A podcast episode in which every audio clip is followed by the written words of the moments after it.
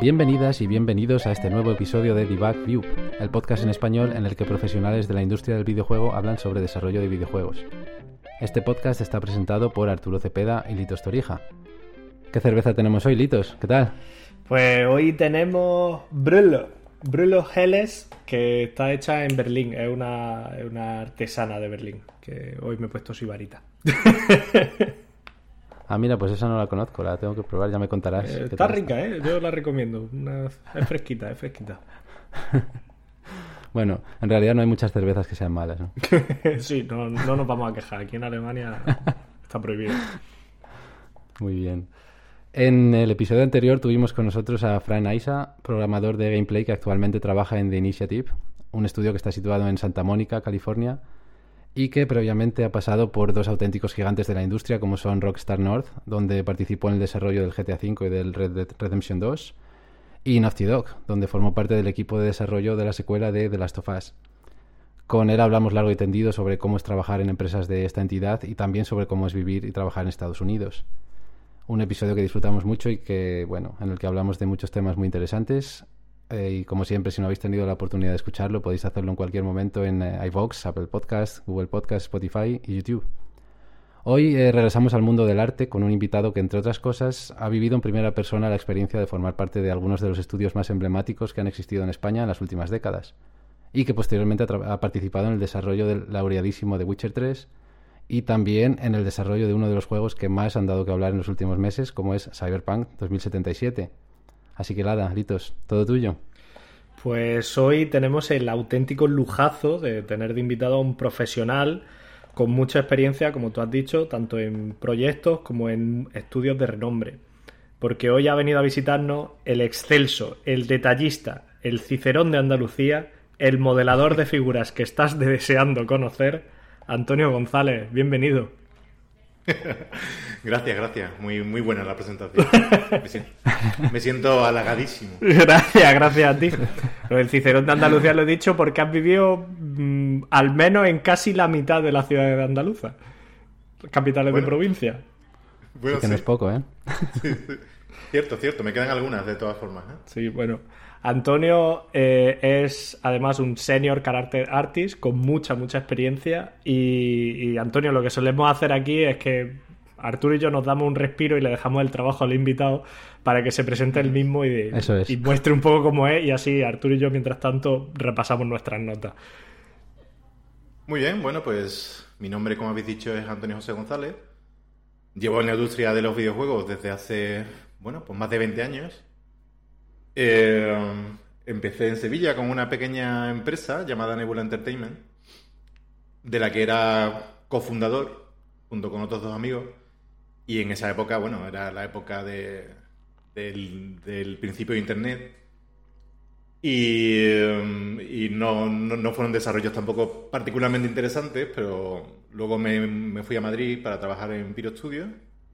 Ahí estuve unos cinco años. Luego de Pyro Studio, que ahí sacamos, ahí participé en el último comando, que fue el comando Stray Force. Hmm. De, ahí me pasé a Mercury Steam, donde estuve trabajando en el primer Castlevania.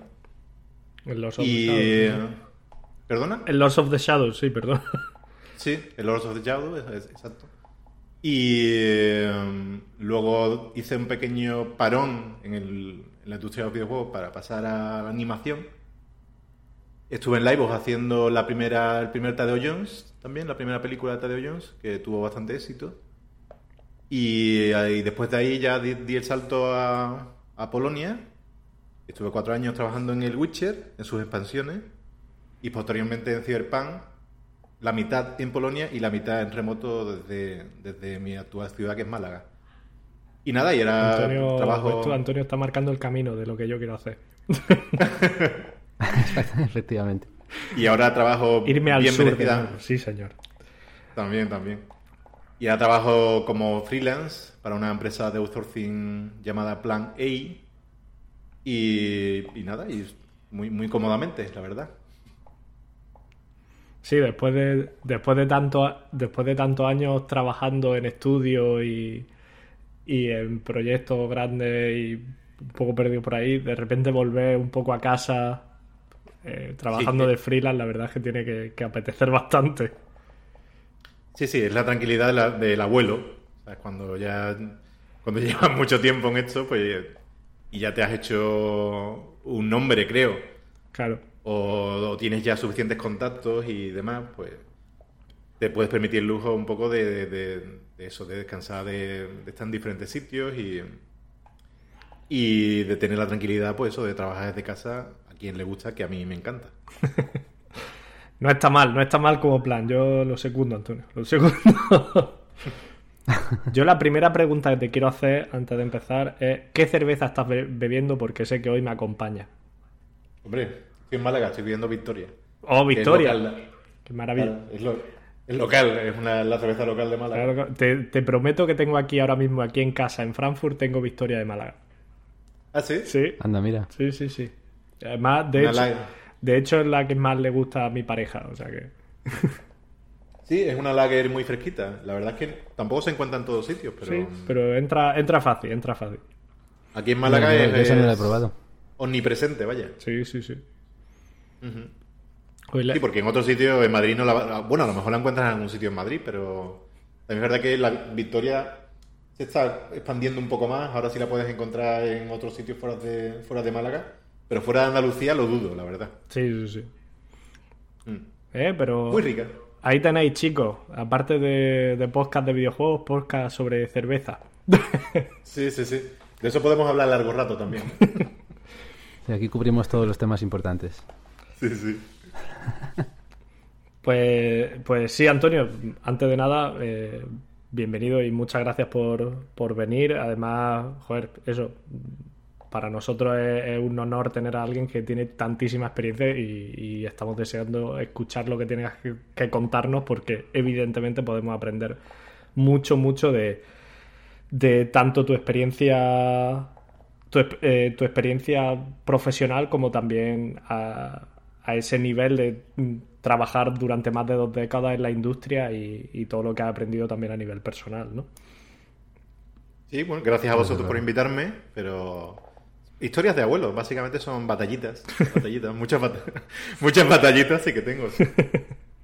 Así que no sé, intentaré que que lo que os cuente os parezca y le parezca a la audiencia interesante.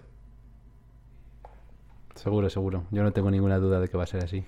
Yo, para, para arrancar, te, te quería preguntar eh, una, o sea, una cosa muy general, que es, eh, bueno, nosotros hemos empezado a trabajar en la industria pues eh, bastante más tarde, ¿no? Hemos empezado ya en la, en la década de los 2010, tanto Litos como yo.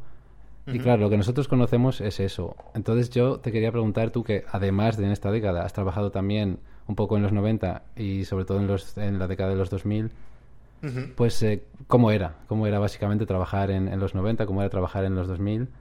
Aparte de las cosas obvias, ¿no? Como por ejemplo, pues eh, los recursos, que ahora tenemos de todo en Internet. Antes, eh, pues no era así. Como tú has dicho, cuando tú empezaste, es un poco cuando estaba empezando Internet a despegar y a ser a thing, ¿no? Como dicen en inglés, a ser una cosa que, que es habitual, de, de uso habitual y extendido. Y Sí. luego también, pues por supuesto, las máquinas que han evolucionado muchísimo, el software que ha evolucionado muchísimo y otras cosas como, por ejemplo, la inmediatez cuando publicas un producto, ¿no? Que ahora, hoy en día, pues tú publicas algo y a la media hora pues ya tienes cientos de comentarios por internet por todas partes, hay un montón de vídeos eh, comentados y de todo donde puedes un poco ver pues cuál es la reacción del público y demás. Y todas esas cosas pues antes no, no, no estaban ahí, pero aparte de todo esto que digamos que es lo más obvio y que desde fuera es, es eh, sencillo de imaginar, pues eh, a mí me gustaría saber más internamente cómo era o cuán diferente era, cómo, cómo cambiaba eh, con respecto a lo que tenemos hoy en día. Bueno, hay cosas que no han cambiado mucho y, otras, que han, y otras que han cambiado un montón. Había cosas que eran también mejores antes y, y que, y peores también, claro. Yo creo que las peores son las evidentes, vamos, la, la- pues la- Sí, el- sí. ese internet precario que había entonces, ¿no? Que estaban las Claro, IRC, claro, las BSO, este tipo de cosas. Y, y también otra cosa muy, muy importante que, que, ahora- que ha cambiado ahora para mejor es que no había, no había muchos recursos en el sentido de que no había videotutoriales, ni documentación, ni escuelas, ni libros. Claro, ¿Sabes? claro, claro. a lo mejor encontrabas en el corte inglés una edición del 3 de Studio Más de MS2, ¿sabes? Pero era, la, era el, el 3 y tú tenías el, el, el 10, yo qué sé, ¿no? Era un poco el rollo, ¿no? Es en ese sentido y al, y al final toda la gente que yo conocí y yo mismo éramos autodidactas, vaya. O sea, era todo prueba y error y no tenías mucho donde contrastarlo, sobre todo en una ciudad como Sevilla. En Madrid la cosa era un poco diferente, pero tampoco te creas tú que muy mucho más diferente. Claro. Eh, era un poco ese el tema. Lo bueno, que se cobraban pesetas, básicamente. no, lo bueno es que, eh, primero que mm, conocías a todo el mundo, a todo, literalmente a todo el mundo que estaba haciendo algo relacionado con los videojuegos en toda España, los conocías a todos. Ya. Eh, por lo tanto, eh, al, al ser el mundo más pequeño, era bastante menos competitivo. Y por lo tanto era más fácil negociar sueldos, por ejemplo. ¿sabes? Eh, Yo creo que, es, que en general eh, pagaban mucho mejor antes porque había muy, muy poca gente. O sea, yo recuerdo que Character Artist, a lo mejor en España, en mi época éramos 10 en toda España. En toda España, madre mía. Claro, menos diferencia. Claro. ¿sabes? Y esos 10 los conocía yo a todos, vamos. A todos, claro, por supuesto. Sí, que como dice además que, wow, que es una locura de que había como 10 en toda España de character, character artist. Te quería preguntar un poco cómo, que ha tenido que cambiar mucho, ¿no? ¿Cómo ha cambiado tu workflow, ¿no? Tu forma de trabajar eh, desde aquellos tiempos a, a ahora. Que imagino que ha tenido que ser una revolución en todos los sentidos, siendo de los primeros eh, a nivel nacional. Claro. Bueno, es que antes no tenía nada que ver. Yo me acuerdo que, que los programas que usaba era el, uno de los primeros Lightweight. ¿Conocéis Lightweight? No, No. No, no. No. Además, los dos somos programadores, así que es posible que tengamos Ya, un poquita ya. idea. Si se lo hubiera preguntado a un moderador, a lo mejor sí lo conocía. Pues Lightweight era. Porque en esa época estaba Lightweight, estaba el- las primeras versiones de Maya, que entonces no se llamaba Maya, no recuerdo cómo se llamaba entonces, pero no era Maya. Eh, se llamaba. ¿Cómo se llamaba, tío? Bueno, no me acuerdo. Y, y, y la- y las versiones todavía en MS2 de- del 3D Studio. vamos. Que no, no fue a Max, no fue 3D Studio Max hasta que, hasta que pasó a Windows. Sí, sí de, eso, de eso sí que me acuerdo yo. Claro. Entonces yo me acuerdo que, mm, que al principio trabajaba con, con, ese, con el 3D Studio en MS2. Y Lightweight fue el primero que tenía un entorno gráfico, ¿no? O sea, un entorno gráfico más... Porque, bueno, el 3D Studio lo tenía también, pero era bastante Sí, más- más menos precario, ¿no? user friendly, ¿sabes? Sí. Digamos que el, el, el Lightweight tenía un viewport, ¿no? Tenía un viewport donde podías ro- rotar el, el modelo en tiempo real. Y las primeras versiones de Studio más no la tenían. Tú hacías un vértice, digamos, en un plano 2D y luego te hacía un render de donde estaba en 3D, pero no podías rotarlo en tiempo real. Y Lightweight sí. Pero recuerdo yo que hacía polígono a polígono. On the fly. ¡Wow! Sea, directamente. Madre mía. Directamente. En mallas muy, muy, muy, muy bajas, claro. Y, y en esa época es que yo no, no sabía ni cómo texturizar, era todo un, era toda una locura, vamos. Ya cuando entró el 3D Studio Max, ahí cambió la cosa. Y el salto que yo recuerdo como más... eh, que cambió totalmente la forma de pensar mía y la de los demás caracteres fue cuando salió el ZBrush, ¿vale? el ZBrush. vamos. Sí. O sea, eso fue el, el- el verdadero punto de inflexión, yo creo. ¿Sabes? Porque, mm, porque ya empezaron a implementarse el normal map y este tipo de cosas. Claro, claro. An- antes básicamente eran Maya, yo qué sé, pues como me acuerdo del comando Strike for, por ejemplo, sin ir más lejos. Y ahí todavía no estaba la tecnología de normal map. Estábamos utilizando mallas a lo mejor, no sé, de 200, 300 polígonos.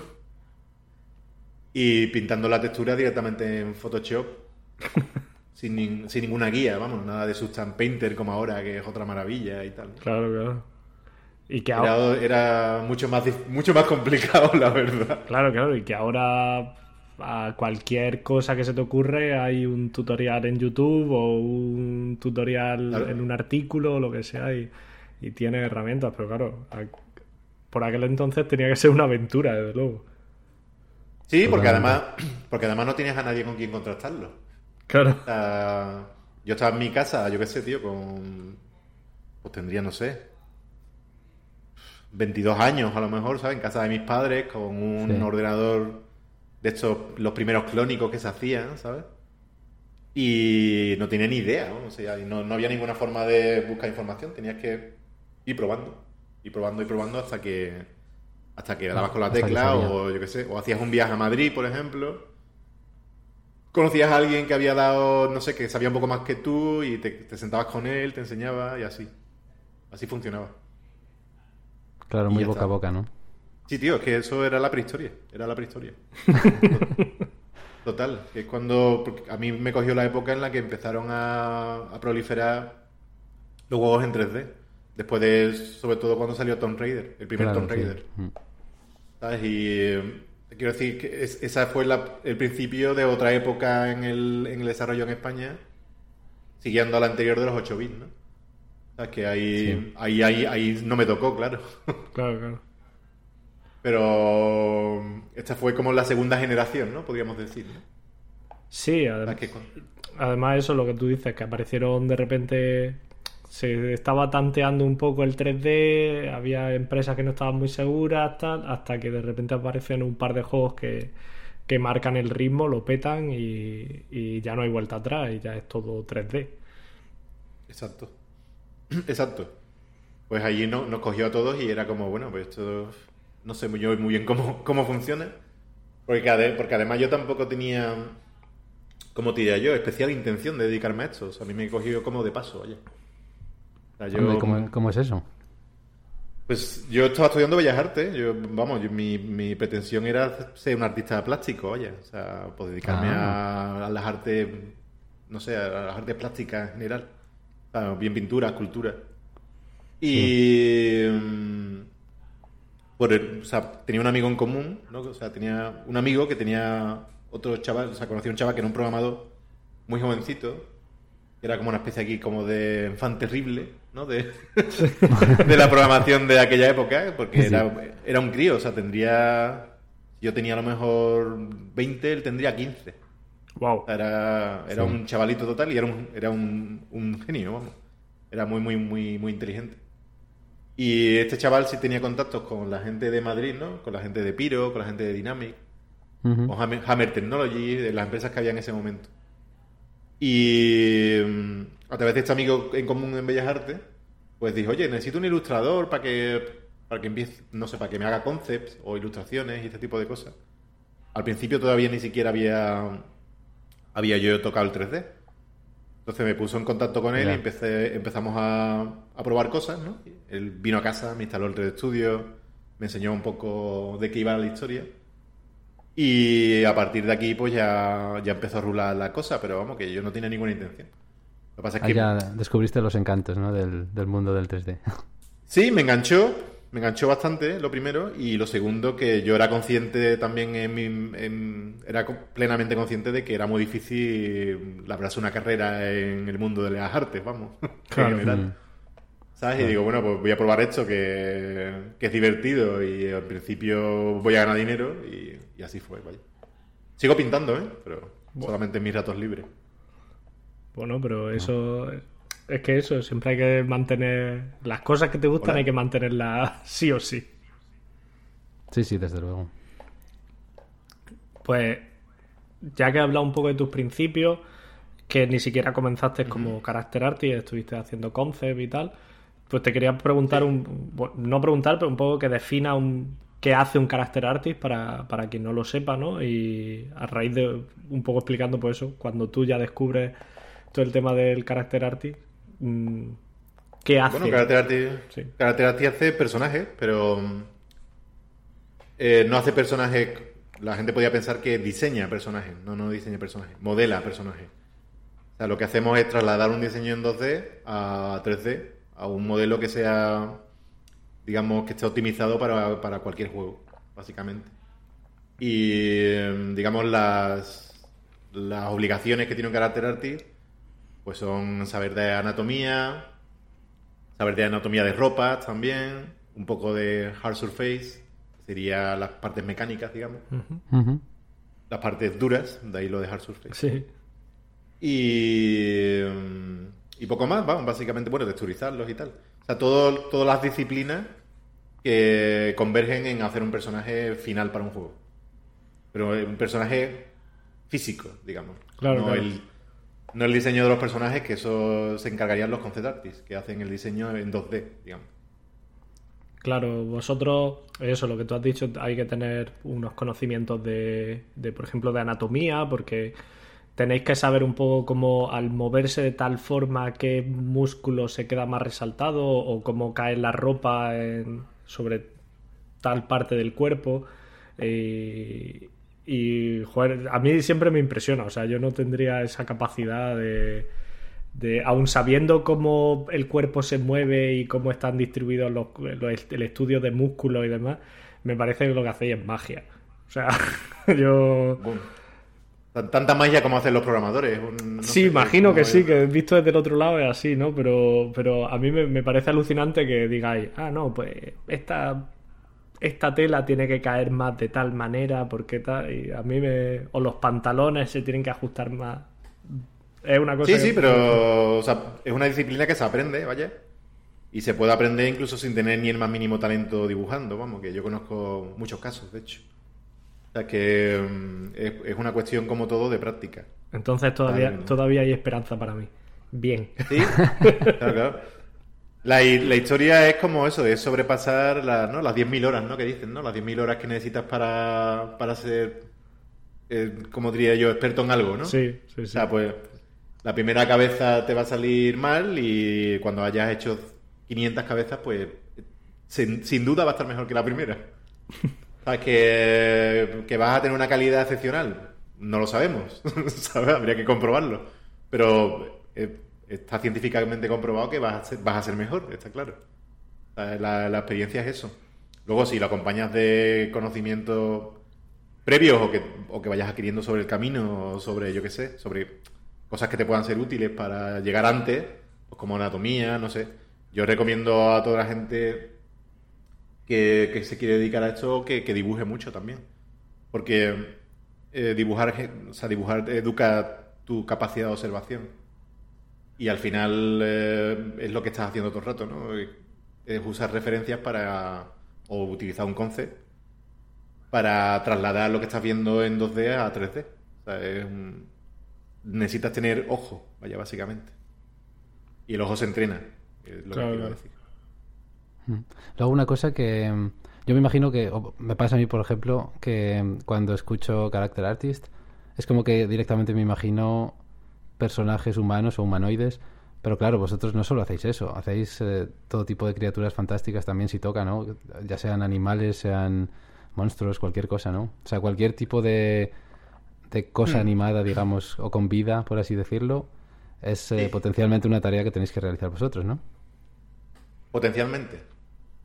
O sea, de- deberías eh, poder abordarlo, pero depende también de. También depende mucho del estudio en el que trabajes, porque hay gente que se, especia- que se especializa solamente en criaturas. También.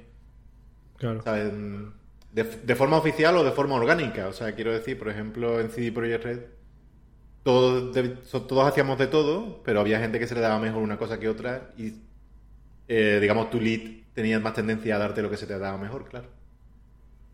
¿Sabes? No- no- pero vamos, que, que sí, en principio sí, tien- tienes que saber hacerlo. Vale, o sea que después si, si es una empresa, por ejemplo, grande donde haya muchos character artists, es habitual que te especialistes, por- te especialistes, por ejemplo, en humanoides o en criaturas o, o demás, ¿no? O incluso en, o en cabezas. O Ah, en es pelo. están los grooming artists que solo hacen pelo. Eso, Guau. eso existe. O la gente que solamente hace las partes de eso, de hard surface. Sí, sí. Pero. En principio sí, se te presupone que deberías ser capaz de abordar cualquier. cualquier disciplina que esté dentro de lo que entendemos como carácter artist. Que sí, que sería fundamentalmente eso. humanoides, animales y criaturas. Claro, pero O sea, que habría como- hay, como tres grandes hay categorías, ciertas ¿no? especializaciones. El que ha hecho muchos robots, pues evidentemente tendrá más facilidad para, Mm. para hacer un personaje Sí. robots que, que otra persona. Sí, sí, o, o le guste más o haya pasado más tiempo. ¿Sabes? Eso ya depende. pero vamos, sí, se supone que el, carácter active debería saber hacer todo eso. Aunque luego él se especialice en algo muy concreto. Claro, claro. Mm. Luego, en general, ¿cuánta libertad soléis tener? Bueno, me imagino que será diferente dependiendo del proyecto, dependiendo de la empresa, pero en general, eh, bueno, tú nos, has comentado que, que normalmente o habitualmente vosotros no diseñáis los personajes, sino que lo que tenéis que hacer es eh, llevar eso a la, o sea, digamos, modelarlos, llevarlo a la práctica, generar ese contenido que se puede utilizar después en el juego. Exacto. Pero a partir de la diferencia entre el diseño o digamos la, el grado de libertad que hay a partir del diseño suele ser más bien amplio o no, o suele ser una cosa muy exacta lo que, lo que se os pide normalmente. Suele ser bastante poco flexible, la verdad. Eh, depende también mucho de eso, de, los estudios y tal, pero eh, tiene sentido, porque además se supone que se, que se explora el personaje en el, en el, en el proceso de concept, ¿no? Eh, normalmente cuando se hacen muchas iteraciones sobre un personaje, se hace desde el papel, ¿no? O bueno, desde la, o desde la pantalla, ¿no? Pero mm, normalmente el, personaje ya, ya ha sido estudiado lo suficiente como para que tú tengas ninguna libertad de hacer ningún cambio. A no ser que cuando lo traslades a, a 3D se vea, o sea, descubramos que no funcionan cosas que sí funcionaban en 2D. Y a partir de ahí sí se hacen cambios sobre la marcha. Pero en principio, eh, tu función es clavar el concept lo máximo posible. Y luego a, partir de ahí el lead te puede dar indicaciones para que hagas cambios, ¿no? Sobre el, sobre ya, una vez entendido que, que tú has clavado el concept, ¿no? Pero en principio suelen ser bastante, sí, poco flexibles, la verdad. Pero vamos, es, lo normal, porque ya te digo que todo el proceso de exploración ya está bien, ya viene dado desde, desde la parte en 2D. Claro, claro. Se hace, digamos que primero se hace eso, el concept en 2D y se ha estudiado y se hace y, se aprueba, digamos, es decir, si esto es lo que queremos y esta es la dirección. Claro, claro, por eso se llaman concept artists y no se llaman illustrators, por ejemplo. Claro. Mm. Yo además te quería, eso, te quería preguntar en, ese proceso de, trasladar lo que refleja el concept al, modelo 3D, eh, para ti, ¿qué, son las cosas más importantes o lo primero en que te fijas que, que dices hay que ser súper fiel en esto 1-1 del concept al modelo 3D? ¿Hay algo así que te llame la atención? Bueno, es importante la silueta, por ejemplo es importante que, mm, que cuando tú estés haciendo... y normalmente utilizamos mucho este truco. O sea, de poner un shader, un material que sea plano. O sea, por ejemplo, todo negro. Claro. Porque, porque es importante la silueta en un personaje y esto también te lo va a decir un animador o, cualquiera que se dedique a esto. la silueta la, tendrías que respetar en el, en el modelo en 3D. Y luego también tienes que respetar ¿cómo te diría yo? El mood del personaje, ¿no? O sea, el... Sí, un poco las sensaciones que evoca. Sí, que no sé, muy, no sé muy bien cómo, decir, cómo decirlo en español. Sí, el, carácter que se le sobreentiende al personaje, ¿no? Sí, sí, como el, como el carisma, ¿no? Que tiene, ¿no? Sí, el aura también un poco, ¿no? Sí, o Laura y tal. Hmm. Eso, es, eso es importante, vamos, que tenga... Que, que, sea, que seas capaz de trasladar esa sensación de un sitio a otro, ¿no? Y lo demás son elementos decorativos en realidad, ¿no? O sea, hay, que, hay que, construir el, personaje como de fuera hacia adentro, ¿no? O sea, primero tener bien claro cuáles son su, eso, su silueta, sus proporciones, el volumen, cómo se relacionan unas partes con otras. Y a partir de ahí entra en los detalles. Como el que hace una pintura. Primero haces el boceto y, ¿no? y luego vas construyendo a partir de ahí. Sí, a mí la, quizá lo que más fascinante me parece de esto que... Bueno, me parece todo fascinante de principio a fin, todo lo que nos estás contando. Pero quizá una de las cosas que más me fascina es eh, la esa parte más, eh, digamos, menos estudiable o menos enseñable o más artística o menos precisa o menos lógica, digamos, que mm. es lo que, lo que comentas, ¿no? De esto del mudo, de, de Laura. Em, no sé, ¿hay directrices para eso o eso es simplemente algo que tiene que tiene una relación directa con, con el feeling, digamos, con estas, este tipo de cosas que no se puede explicar? Difícil pregunta. no sé, yo creo que está un poco relacionada en parte con tu talento y en parte con Mm. tu experiencia. ¿Sabes? Son cosas que también Sí. se aprenden, pero que no son fáciles. De hecho, yo creo que es lo más complicado. Porque um, el, el- el resto de cosas técnicas son más asequibles, ¿no?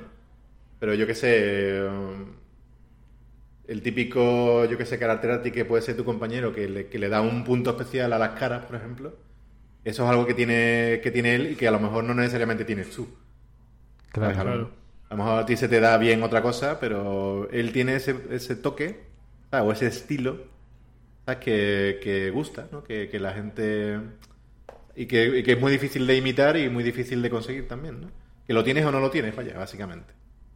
Sí, a eso me refería, que son cosas que quizá no son enseñables, por así decirlo, ni aprendibles, ¿no? ¿No? Por eso, por eso hay artistas, yo qué sé, si visitas ArtStation, por ejemplo, hay artistas que son reconocibles. O sea, que tú ves Claro. una imagen y dices, vale, este tío es, es, yo qué sé, eh, ¿cómo se llama este hombre? a ver si me acuerdo de este nombre porque es muy conocido. Mm, no me acuerdo ahora.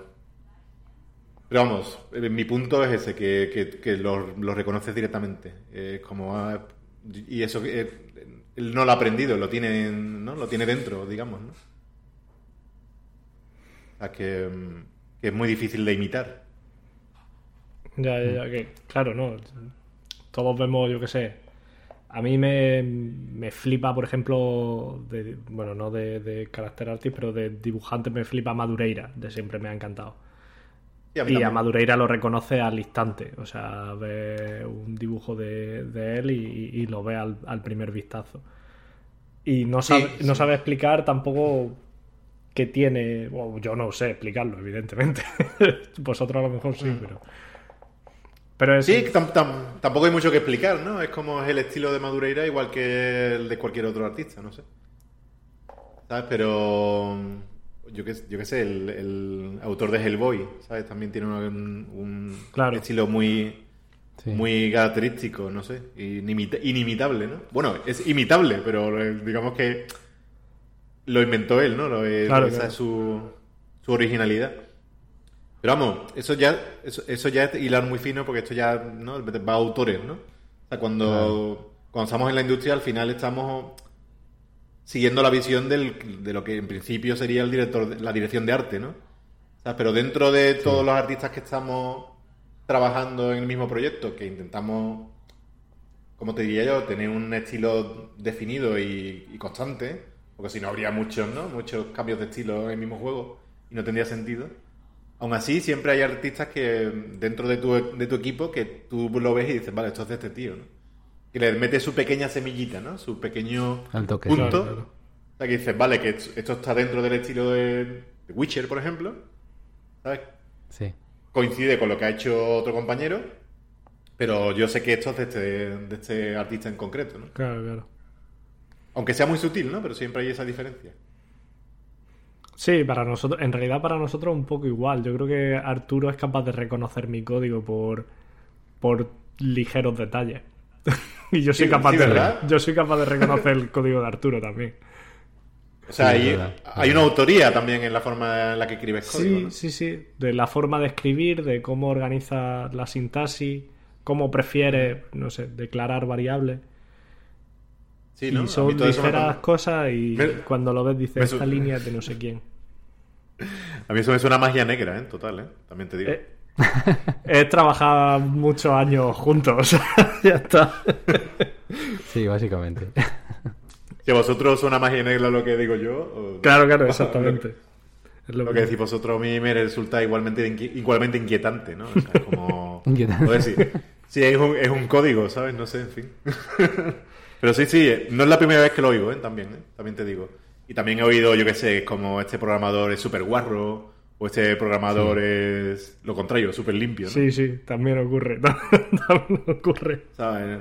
O este programador es muy particular, o todo el mundo está harto de un programador porque nadie, le enti- nadie entiende cómo se organiza, y ese tipo de cosas. Claro que yo, como no soy programador, ¿sabes? No, no entiendo muy bien de qué va, pero más o menos me lo puedo imaginar. Pero, pero, pero sí, eso. Pero pasa así, ¿eh? Pasa todo, todo el rato. Hay, hay muchas cosas que, que de repente ves un código que no habías tocado y tal, y dices, ay, eh, esto me repele o no me repele. Y entonces también, evidentemente, hay mucha subjetividad también ahí, porque eso, como he organizado yo mi código me parece bien, pero lo- como lo haga otro a lo mejor no me parece no me parece tan bien y, y puede ser igual de válido. ¿eh? O sea, que hay cosas que más o menos todo el mundo intentamos hacer igual para que para que sea más fácil de, de leer el código y, y la gente no se pierda leyéndolo, pero aún así hay, hay detallitos que, que señalan a cada uno. Sí, ¿no? Como rastros, ¿no? ¿Cómo? ¿Cómo? Como un rastro, ¿no? Como Sí. una estela, ¿no? Sí, sí, sí, es como una pequeña firma. Sí, tal sí. cual.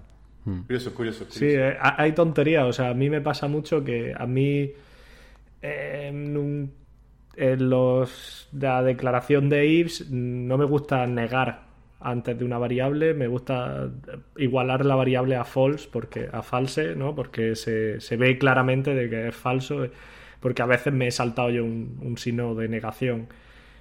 Y eso es algo muy mío. Y yo sé que eso, si la gente lo ve, sabe que es mío. Sí, ¿no? Como manías, ¿no? Sí, sí, sí, para mí eso creo que yo entiendo que eso se ve más legible y otra gente dirá, ah, no, no ganas nada, es una tontería, el, el símbolo de negación se ve igual, ¿no? Pero sé que eso, por ejemplo, eso es muy mío. A ti te hace feliz, ya está, vamos. Sí, sí, sí, me- Es un toque, un poco, ¿no? Eh, es mi búsqueda de, por la legibilidad de mi código, ya está, eh, son detalles, ya te digo. Sí. Bueno, Sí, eso es, es... es totalmente así, todos tenemos nuestras pedradas, pero bueno, es, es igual que las, las costumbres o las preferencias que, pues, que tienes en casa de la manera de colocar las perchas, cualquier cosa, ¿no? Es comparable, quizá. Sí, sí. O, la, o en el estilo de un escritor que escriba literatura. Sí, sí, igual, exactamente. Sí, ese tipo de cosas. Curioso, curioso. Yo te quería... final no... Eh, Dime, dime. Volviendo un poco al tema de, de eso del character artist, Sí, tú sí, que, que nos, de- Sí. nos desviamos aquí. Sí, nos nos desviamos, empezamos aquí a divagar, ¿sabes? Sí, lo que pasa es que has dado con dos que, te, que también se desvían con facilidad, entonces. Pero eh, tú empiezas eh, como concept artist en Piro, ¿no? ¿He entendido?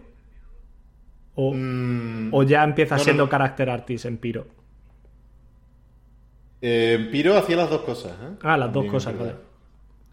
O sea, porque en esa época tam- tam- tampoco estaban tan tan definidos los roles, ¿no? Claro, sí, tiene O sea sentido. que... Ya, mm. Lo único que yo que nunca hice yo fue environment, eso sí es verdad. Nunca, nunca hice environment. Pero sí que hice props y sí que y sí que eh, también hice concept. También hice concept en, en Mercury Steam. De hecho empecé en, la, en el departamento 12. O sea, haciendo texturas y tal. Claro, por- porque eso, después de estar en Piro, eh, donde trabajas eso en comando, eh, pasas a Mercury, ¿no? Es... Sí, porque es que en relación a tu pregunta, eh, en esa época no estaban tan definidos los roles. Es que esa es la historia. O sea, tú eras un grafista. Es como se. Sí, es se verdad. de- Ah, es verdad, sí, es grafista. cierto. Sí, sí, sí. Como, como se denominaba antes, ¿no? Tú eras grafista o programador o diseñador. Eso eran la- las tres de, los tres ¿no? departamentos, digamos. Sí, ahora, ahora que lo Y- dices, yo recuerdo, recuerdo que hice un curso de, de desarrollo de videojuegos en 2005 Ujú. y que por aquel entonces hubo, hubo una charla que era sobre concept art y recuerdo que por aquel entonces era como una cosa nueva que se estaba empezando, que era como un rol nuevo. O sea que sí, ahora que lo dices me, me he acordado de aquello. Claro, tú eras un grafista que sería, yo qué sé, pues. Sí. Lo que conocemos ahora como un generalist, ¿no? Claro. En, el- en cine, por ejemplo, ¿no? Un generalist. Mm. Y yo, vamos, sobre todo hacía, sobre todo hacía personajes, pero claro, también hacíamos renders, o sea, que hacíamos un poco también de marketing artist, también hacíamos ilustraciones cuando hacía falta, o hacíamos concepts, o, o también hacíamos vehículos, o, o props, a ver, un poco de todo, ya te digo, menos environment. Sí, básicamente Hacíamos, teníais, hacíamos de todo ahí. teníais que ser Claro. todoterreno del arte. Claro, entonces cuando yo entré en Mercury tampoco era un carácter artist definido, porque. Porque también había hecho concept, entonces a mí en principio me pillaron en 2D y me harté de hacer concept en, en Mercury de hacer texturas y de todo.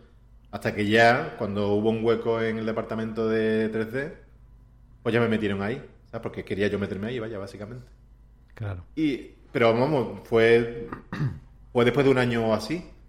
O sea, pues yo entré en otro juego que no era, el- que no era Mercury, o sea, que no era el Castlevania, sino el que habían hecho anteriormente, que no me acuerdo del nombre de ese juego. Eh, ¿Era Pero- el Jericho? Jericho, exacto, ese. En Jericho yo no, no estaba en el departamento 3D, o sea, y no hice ningún personaje. Ya en el Castlevania sí. Y además Mercury tenía, porque yo creo que actualmente no, una, o sea, una forma de, de diferenciar los departamentos muy curiosa. Que yo no había visto en ningún otro estudio ni he visto después. Y no digo que- sea necesariamente mala, simplemente era diferente. Simplemente diferente, sí. Mm. Y era que la gente que hacíamos eh, mm, personajes Sí. eh, no los texturizábamos nosotros. O sea, nosotros solamente los modelábamos y eso pasaba, hacíamos la- las UVs, las UV, vamos, eh, y se las pasamos a los de 2D y ya está. Y lo texturizaban allí. Nosotros no texturizábamos nada. Muy, muy curioso. Sí, quizá, quizá para que se entienda para, para los oyentes que no quizá no estén tan familiarizados con los términos, es como si dijésemos que le hacíais eh, figuras de barro, por así decirlo, no sin colores, Hacíamos las esculturas y otros las sin pintaban. materiales. Mm. Exacto. Hacíamos las esculturas y otros las pintaban. Esa era, esa era la forma en la que se dividía allí el trabajo. Claro, porque normalmente Y- vosotros hacéis lo que es el producto completo, ¿no? Con, eh, con materiales, claro. colores, eh, todo Sí, eso. sí, de, de principio a fin, menos, menos el rigging, ¿no? Que para que no lo sepa es lo que hace falta, es como un esqueleto interno que tienen los personajes para luego poder animarlo. Eh, eso es lo que hace un carácter artist, ¿no? Desde, desde el modelado en alta hasta Sí. el modelado en baja, V, texturizado y shading, digamos, o sea, el- los materiales y si estás utilizando un engine concreto, tipo Unreal, Unity o lo que sea.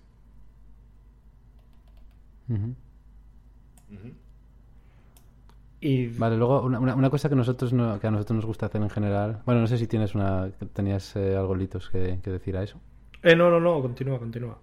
Adelante. Sí, yo que- quería decir que mm, una cosa que nos gusta hacer en general es intentar orientar o dar consejos a personas que aspiran a trabajar en la industria. Entonces, en este caso, para character artists o para aspirantes, eh, mejor dicho, ¿qué les recomendarías o qué les dirías?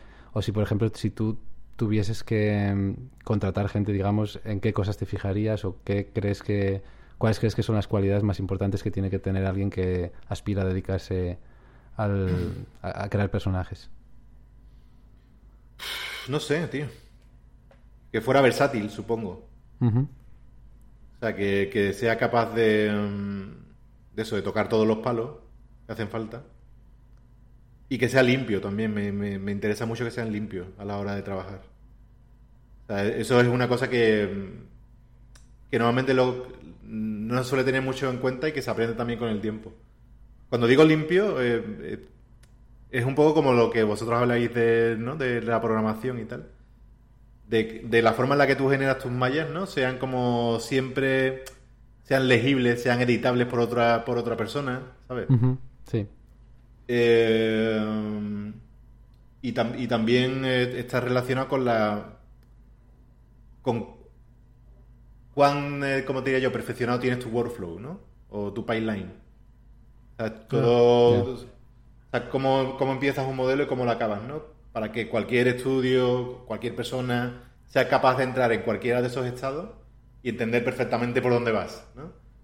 Porque eh, te quiero decir, puede, también puede ser muy caótico, ¿no? O puede ser muy sucio a la hora de modelar. Y eso es algo que, que se nota en los modelos, vaya. Sobre todo si tienes el archivo físico, ¿no? No una, ¿sabes? A lo mejor en una imagen se nota menos, ¿no? Pero si tienes un archivo fí- físico de ZBrush o un, o un Max o Maya o lo que sea, ahí sí que puedes ver si el artista es, como te digo yo, eh, aseado, ¿no? Claro. podríamos, podríamos decir. Eso es importante. Sí, que esté Y todo limpio y ordenado, con los nombres adecuados y consistentes y todo eso, ¿no? Sí, sí, sí, sí. Y la forma en la que tengas tú de modelar también. No sé, la forma en la que mm, hagas el de baja, ¿no? Como dónde tienes que poner triángulo, dónde tienes que poner cuadrado, dónde, dónde están los loops.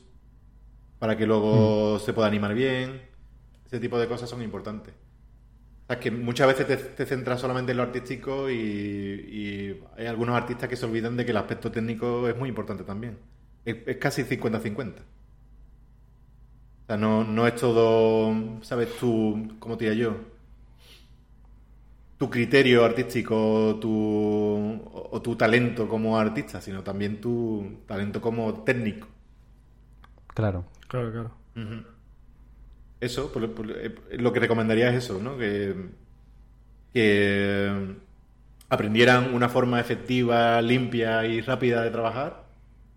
Y porque al final tampoco importa demasiado cuán bueno eres haciendo cabezas o cuán bueno eres haciendo tela. Algo se te va a dar bien, ¿no? Al final, ¿no?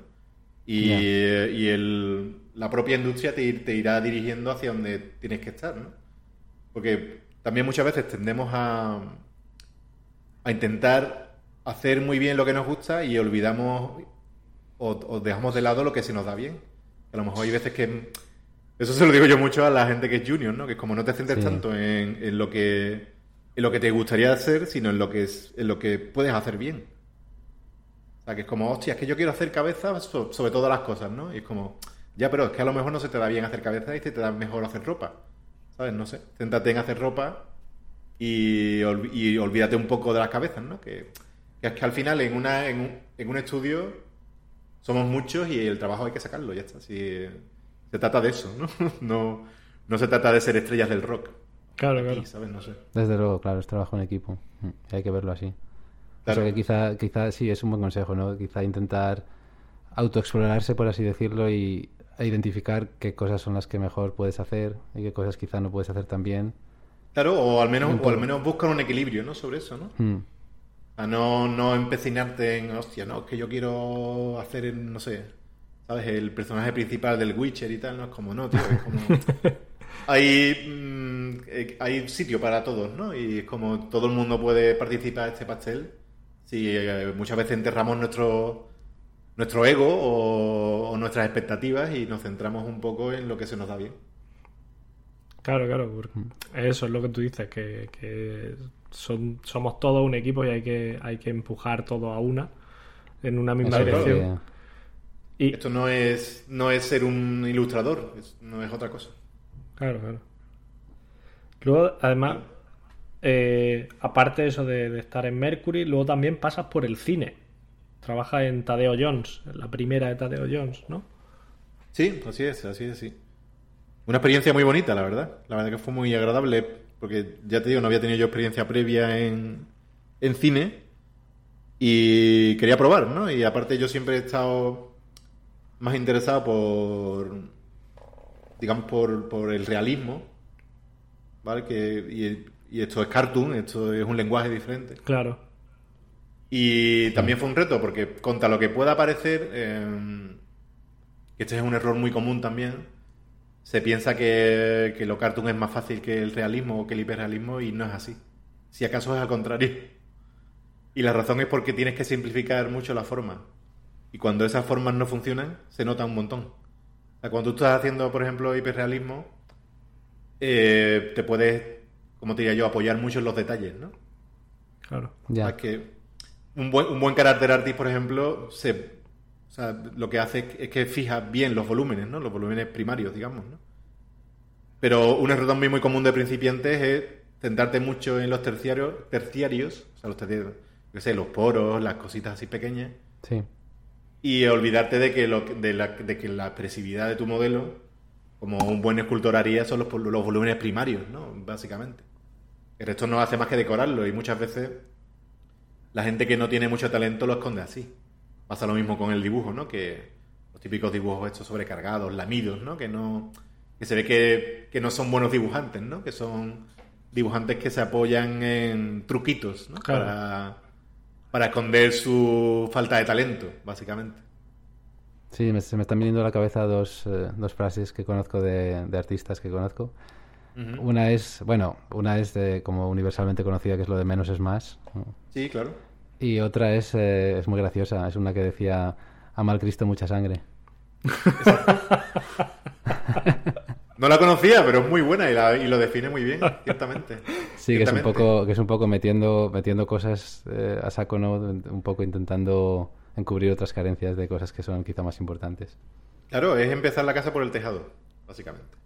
No, pues es muy interesante eso que comentas porque yo creo que para mí por lo menos y me imagino que para todos los profanos en, estas cosas, sí que intuitivamente eh, como que te parece que lo realista quizás es lo más difícil eh, que hay, ¿no? Claro, pero no. Es interesante que comentes que, no, que no es así. No, porque la, pureza de las formas, o sea, si, si no son correctas, es mucho más evidente. es mucho más evidente, ¿no?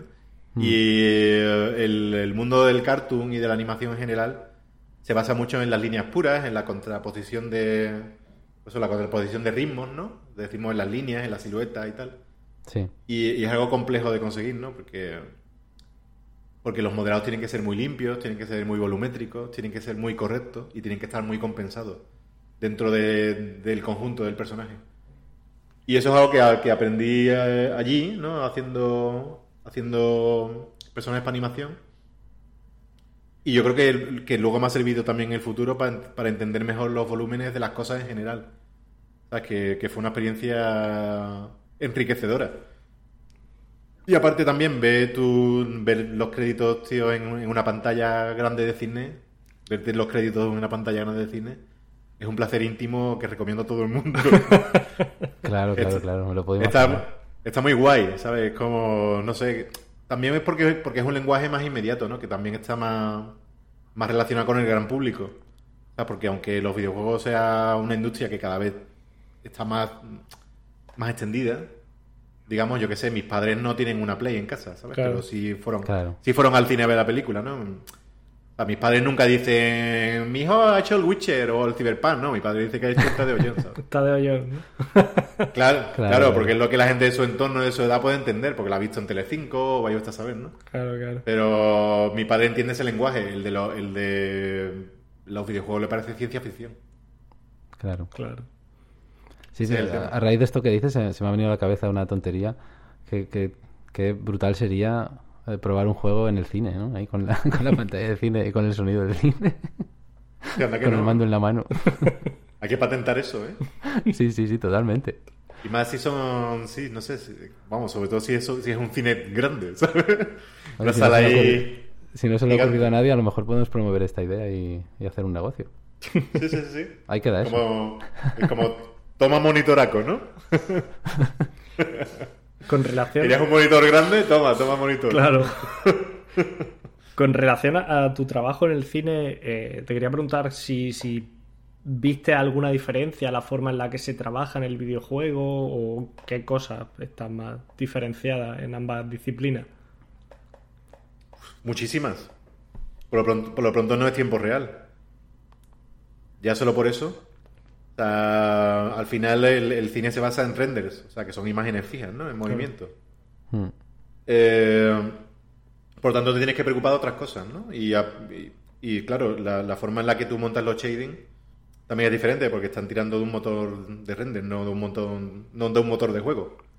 Claro. O sea, que No, no, se pintan las cosas en tiempo real. Y luego, claro, los personajes no, no todo es importante, depende del plano.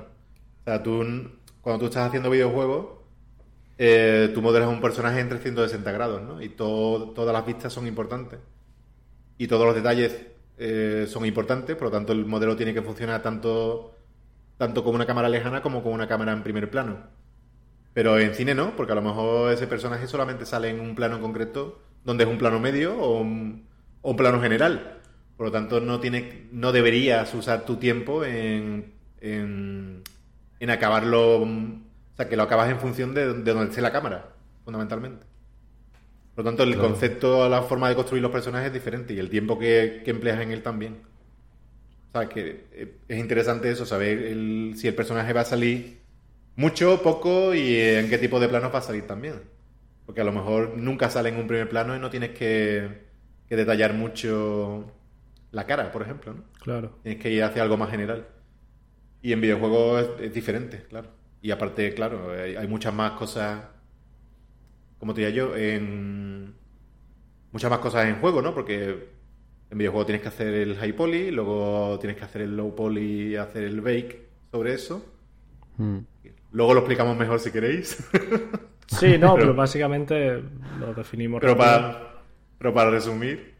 Sí, que es... Y, y en cine no, en cine tú, tú estás haciendo, al fin y al cabo estás haciendo una foto, ¿no? Sobre del modelo, no tiene que no, no tiene que ser apoyado por un bake ni tiene que tener low poly ni nada, ¿no? Son dos mundos completamente diferentes con workflows diferentes, pero bueno, el- digamos que beben del mismo sitio, ¿no? Claro. Claro, para que la Eso gente sí. lo entienda, la diferencia entre low poly y high poly es básicamente un modelo 3D de pero que uno se renderiza con muchos polígonos, con lo cual puede ser más detallado, más detallista, y el low poly, pues es un, el- intentando simular la misma, el mismo objeto, ¿no? La misma, pero con una malla con muchos menos polígonos, con lo cual tiene menos detalles, y, pero es más barato eh, para renderizar en, en el motor. Claro, no, que un, un- un- un modelo de high poly no lo puedes renderizar en el motor porque se comería la play entera. Claro.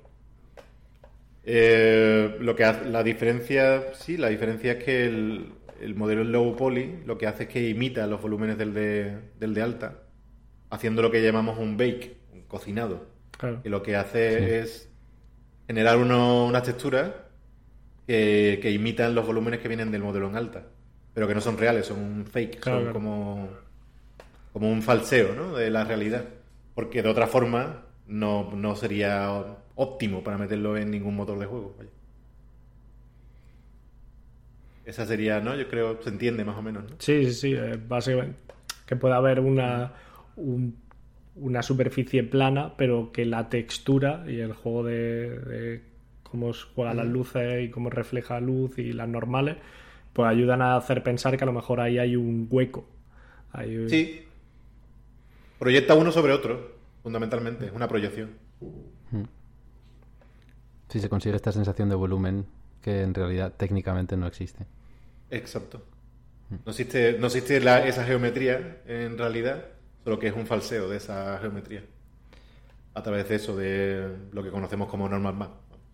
Y ot- otras muchas texturas, ¿no? Que ayudan, ayudan a componer la ilusión, ¿no? De, de, que, de que ahí tienes un modelo con más polígonos de los que en realidad tiene.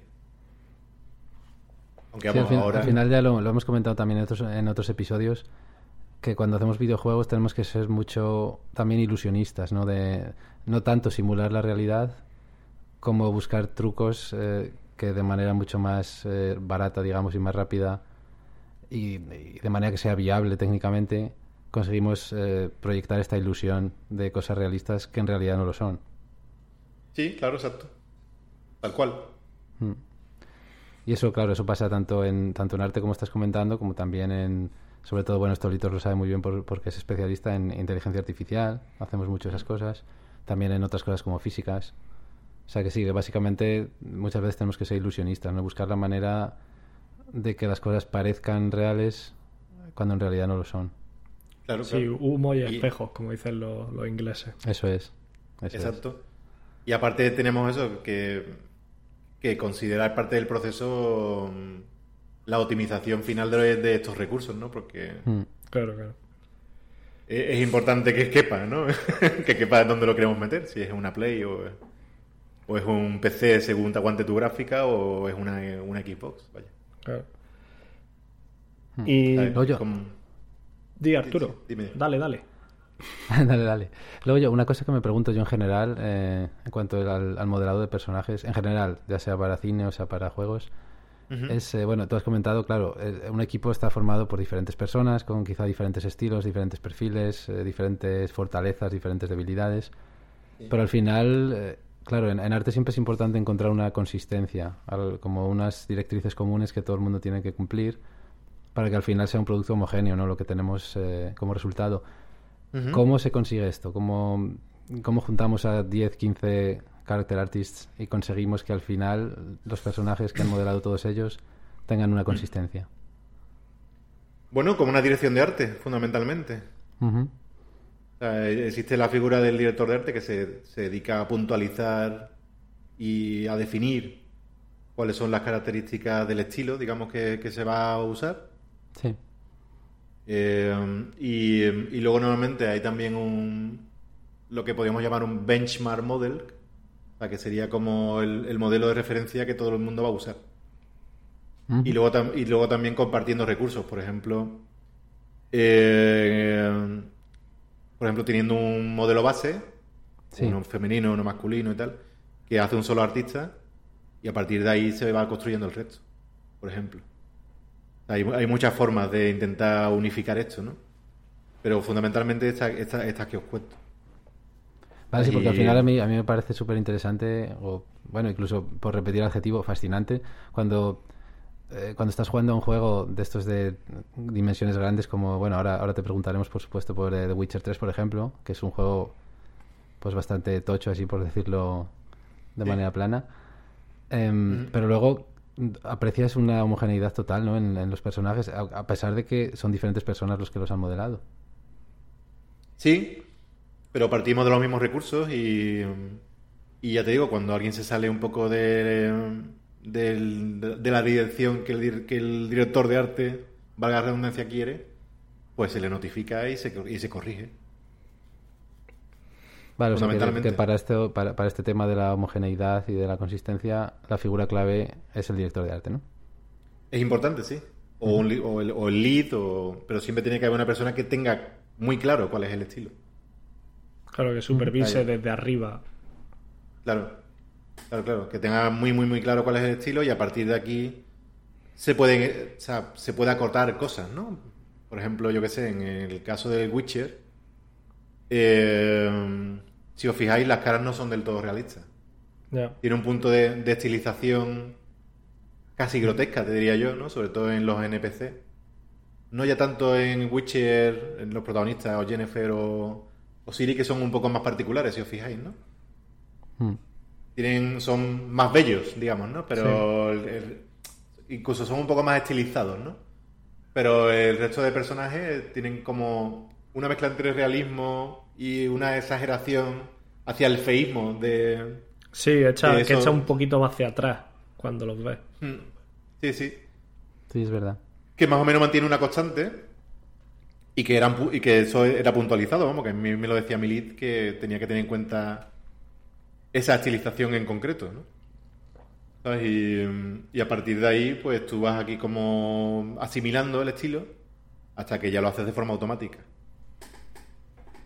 Es eso, vamos, al principio pues te, cu- te cuesta más y luego ya cuando has hecho unos cuantos, pues ya le vas pillando el rollo y ya te sale solo. O ya has asimilado ese estilo, vamos. Pero claro, hace falta la figura de... o sea, hace falta la, la figura de esa persona en concreto que sepa que sepa cómo, cómo queremos hacerlo, ¿no? Claro, claro.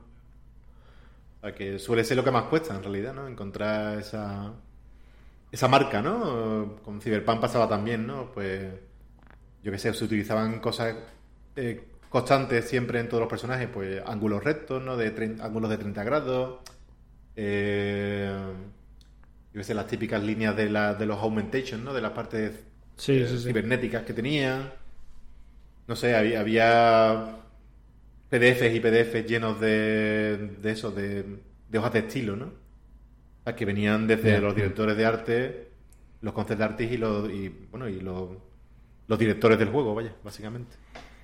Claro, Mm. porque eso, como estamos hablando, eh, hay un momento en el que después de Tadeo Jones, un poco más tarde, coges las maletas y te vas a Polonia, te vas a Varsovia y, y aterrizas en CD Projekt Red para trabajar en, en The Witcher. Que, ¿Cómo fue el cambio de país, de empresa, de vuelta en los videojuegos? ¿Qué tal fue todo aquello? Pues fue muy excitante y, y, y aterro- y aterrorizante también. Me lo puedo imaginar. No sé, hombre, a ver, es que también. eh, primero, yo ah, solo había, o sea, no había estado nunca trabajando fuera de España. Eh, mi inglés era medio tirando a malo. Y además era Varsovia, que te quiero decir que ni siquiera es un país. eh, O sea, que no, no es un país muy conocido, no es un país donde haya mucha inmigración y no es un país, No, sobre todo, donde no es sea- muy anglófilo tampoco. No, no es muy anglófilo, aunque la Claro, gente no. la gente lo habla bastante, pero bueno, coño, no es el idioma oficial. O sea, que tú Sí, te, sí, vas a, te vas a Londres, bueno, pues yo qué sé, como vuestro caso que estáis en Alemania. Mm. Tú te vas a Londres y, y más o menos tiras con tu inglés, ¿no? Pero allí no, o sea, te quiero decir, bueno, la, la gente joven universitaria sí habla inglés, pero la señora que te atendía en el equivalente al Mercadona de allí, ¿no? claro, claro.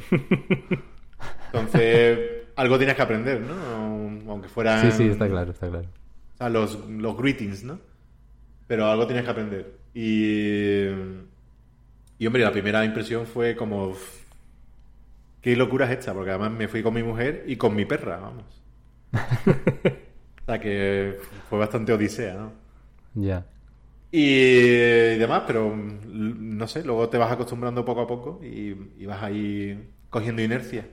Pero vamos, mentiría si, te, si os dijera que fue fácil. No, ya, No, está claro, ya imagino, está claro. nosotros sabemos también lo que es ser expatriado en- claro, claro. y con un idioma. Claro, y, y al final te apoyas pues un poco en la gente, en otros expatriados. Claro. Sea, bien sean españoles, que había unos cuantos en el estudio, o bien sean de cualquier otra nacionalidad. Porque claro, lo- o sea, no es que los polacos no estuvieran dispuestos a, yo qué sé, a relacionarse contigo, pero claro, ellos no tenían esa necesidad, ¿no? Eh, Claro, ellos tienen hecha su vida también en- allí en Claro. Varsovia y al final uno tiene tendencia a irse con otros, con nuestros expatriates, ¿vale? claro, claro. También Es porque natural. Te Pues sientes estás en tu misma situación, claro. Sí, perdón, que, Están- que decía que, que también porque te sientes más bienvenido, no más bienvenido, pero te sientes más comprendido por gente que, que está viviendo la misma realidad que tú. Claro, porque están en las mismas que tú. claro. Exactamente. Ese esa es la historia. Y hombre, cuando escuchabas a un español te daba la vida, vamos, y me daba la vida, vaya. Era como, uf, Claro. Español, españoles o hispanos, vamos, hispanoparlantes. Sí, hispanohablante. Sí, sí. También había- que hable tu mismo idioma. Mm. Claro, había también chicos, yo qué sé, colombianos o, o, o argentinos o no sé. Claro. Sí. Había, había muchas nacionalidades, había, no sé, había, bueno, como ahora, como cualquier estudio grande, vaya, que tampoco es que fuera una cosa particular decir, pero oye, no, no sé, si no había 30, Sí, un no, montón de, de gente de todos lados, vaya. Pero sobre todo había polacos, como es natural, claro. Sí, yo además no sé si a ti te pasó, pero hablabas de eso, de que tu, tu nivel de inglés no era, no era el más óptimo. Y yo recuerdo cuando yo me fui por primera vez pues al extranjero y, demás, recuerdo que, que- yo notaba como mi falta de nivel de inglés por aquel entonces. Nosotros aquí siempre eh, siempre recomendamos a la gente que quiera entrar en la industria que aprenda bien inglés. Pero yo, Sí, sí, yo hago lo mismo, lo mismo hago. Sí, yo, yo recordaba que, que esa falta de nivel, yo no sé si era cierto o no, pero yo tengo la impresión de que afectaba a mi desempeño profesional, que era más lento de, de lo que yo podía ser por, por esa inseguridad de lo he entendido bien, tal, y muchas veces era como, sí, sí, pero escríbemelo en un email y, y yo lo reviso. Absolutamente. Y no sé si- Tal. Tuviste... Lo he, entendido, lo he entendido perfectamente, pero de todas maneras, si no te importa. Sí, exactamente. Tal cual. O, o muchas veces por vergüenza decías, sí, sí, lo he entendido. Y te ibas y luego estabas ahí media hora intentando pensar, intentando recopilar que a ver qué te había dicho el pavo. Sí. ¿sabes? Y a ver, te- yo me sentía más estúpido porque no podía expresarme de- con la misma soltura con la que me expreso, con la que me expreso en mi lengua. Claro. Entonces, claro, yo decía que era como un Antonio de mediado, ¿no? Como un Antonio. claro. Pues Sí, sí, un Antonio, no, está- está un claro, Antonio puede ser- inferior. puede ser muy limitante, sí, sí.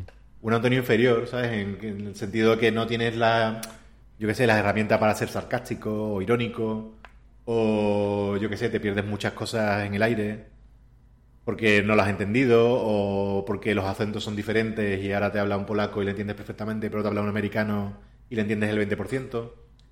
¿Sabes? No sé. Era todo muy Sí, complejo. Era todo muy complejo y a mí particularmente me hacía retraerme más en mí mismo, ¿no? Porque porque sentía que no, o sea, porque me daba vergüenza mm, fundamentalmente. Pues in- Intentaba evitar estos, estos momentos por- porque lo pasaba mal, vamos, básicamente. Vaya. Y luego ya poco a poco pues fui aquí cogiendo soltura. Y mi inglés, cuando llegué al que, cual- al que me fui, no tiene nada que ver. No digo que mi inglés sea perfecto, ni muchísimo menos. Pero desde luego es mucho mejor, claro. Pero por cojones, vamos, porque no te quedaba otra. Ya, ya. Claro, claro, claro. Ese era el, el tema. Ya te digo, pues que además eh, mi departamento no solamente era el único español, sino que era el único que no era polaco, vamos. O sea que... Ah, Que al ahí- más difícil todavía. Ahí no había, no hay tu tía. Ahí había que, que aprender Sí, sí. inglés o polaco. Era la otra opción. Sí, sí. Una vez me, con- me pasó una cosa, como anécdota muy curiosa, que yo creo que ejemplariza muy bien cómo, cómo era mi situación allí. Imaginaros, ¿no? Que estáis aquí eh, trabajando normalmente y ahora se acerca una de recursos, una de recursos humanos y dice cualquier cosa en polaco, ¿no? Tal, Sí. ¿no? Y tú, claro, no te enteras de una puta mierda. Y dices tú, bueno, pues yo qué sé. Tampoco será, tampoco será importante esto, ¿no? No sé. En fin, yo sigo trabajando y tal. Y, y estás ahí concentradísimo y te das cuenta a las 6 de la tarde que no hay nadie en el estudio, ¿no? Y se supone que salimos a las 7, ¿no? Solamente hay uno ahí trabajando, ¿no? Y tú, coño, ¿dónde está todo el mundo, no? Y le preguntas y dice, bueno, pues que la de recursos humanos ha dicho que hoy podíamos salir a las 6 porque no sé qué, ¿no? Y dices tú, y dice el tío, dice el tío, ¿no te has enterado? Y digo, ¿la ha dicho en polaco? Y dice, sí. Digo, pues entonces, ¿cómo coño me voy a enterar?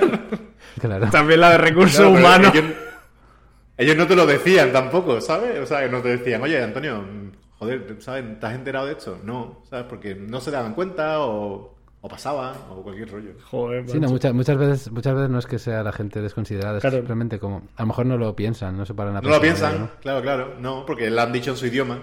Claro, se lo han está. dicho, ellos lo han entendido de manera natural y han dicho, ah, mira qué bien, pues vámonos, ¿sabes? Ent- Y, y no lo han pensado, Claro. claro. Nadie ha dicho, oh, espera, que hay un español aquí que igual no se ha enterado de un nabo. No, no, su- no suelen. Claro, es normal, yo, sí, yo lo entiendo. Pero esto, esto me ha pasado más de una vez. O sea, No, no exactamente esta cosa, pero. Ya. Pero vamos, entendéis el ejemplo, ¿no? De, de, Sí, sí, sí. de eso, de, de solo, de solo en el mundo, ¿no?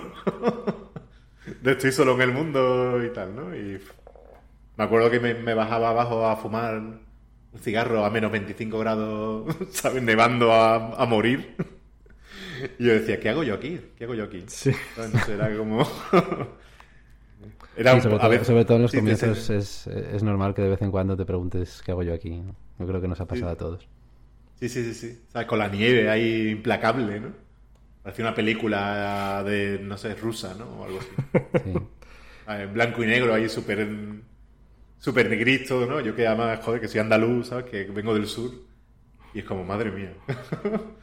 ¿Sabes? Pero bueno, pero luego te vas con, aquí... con el tiempo después esta sensación de estar más desubicado, estar más fuera de lugar, eso como que se va diluyendo, ¿no? Poco a poco. Al final ya vas Claro, vas hasta, hasta que llegas a un punto que estás esperando el tranvía o el metro o lo que sea y te resulta absolutamente cotidiano. Sí. Claro. ¿Sabes? Y ya está. Y e- ese es el momento que te tienes que ir. Claro, porque, Si te gusta, si te gusta la aventura. claro, porque tú al final, o sea, cuando hablamos de que estuviste en CD Projekt Red, no estuviste precisamente un par de años, estuviste siete años, ¿no? Al final. Trabaja... Bueno, traba- Sí. en Varsovia no, pero trabajando en el, en el estudio sí. En Varsovia estuve cuatro, sí. Por eso que... Y, y luego sí estuve seis o siete en general, sí. El- el- es el estudio en que más tiempo he estado. En el que más tiempo en he mi, estado, sí. en mi vida, vaya. Sí, y, y bueno, dentro de lo que puedas contar y respetando NDAs y, y demás, y, eh, pues eso te, quería- te quería preguntar un poco cómo fue tu experiencia trabajar en CD Projekt. Pues buena, o sea, bastante buena. O sea, yo que también estaba acostumbrado a trabajar en estudios españoles donde, donde no suelen ser tan cuidadosos, digamos, ¿sabes? con, con la forma en la que tratan a sus empleados, digamos. yo que sé, aquí era el- había bonus, había y hay, vamos, bastante generosos, por cierto. Eh, no sé, los sueldos tampoco son los mayores de la industria. Pero porque Polonia no es Inglaterra, o sea, te quiero decir, los sueldos son más bajos en general. Sí, Porque, Claro. le- porque la- el coste de la vida es más bajo también. Los alquileres, la compra y ese tipo de cosas. Y tal, pero no sé, a mí me, pare- me pareció todo muy profesional, la verdad. A mí me trataron muy bien siempre, vamos. Estaba, era pues, el típico estudio grande, como cualquier estudio, ¿sabes? Con carácter internacional que haya por ahí. Como puede ser Ubisoft, o como puede ser Naughty Dog, o como puede ser cualquiera de estas, ¿no? Empresas grandes, no sé. A mí me, me pareció que estaba todo bastante bien estructurado. Y luego también, yo qué sé, yo, puedo hablar de mi experiencia dentro del departamento de carácter artist, que, era también como una especie de oasis dentro de CD Projekt porque éramos el, departamento más pequeño. en realidad, ¿no? Hmm. Entonces, yo qué sé, pues todos nos conocíamos más, eh, lo teníamos más claro. ¿Sabes? No sé, por ejemplo, con el famoso tema de Crunch, yo no recuerdo haber sufrido ninguno. O muy poco. ¿Sabes? Durante Witcher, durante Cyberpunk, es que yo me fui a Málaga casi en la preproducción. Entonces, claro, no había, no había crunch todavía. Claro. claro. que, supongo que me hubieran tocado, estoy seguro que me hubieran tocado si me hubiera quedado allí. ¿Sabes? Pero en remoto, claro, no me podían exigir crunch. Claro. y, además, no sé, estoy hablando totalmente desde el desconocimiento, pero imagino que el, que el crunch en, en un character artist a lo mejor es, menor que en otros departamentos por el momento en el que se hace el trabajo. Sí, sí, no te, no te quepa la menor duda, claro.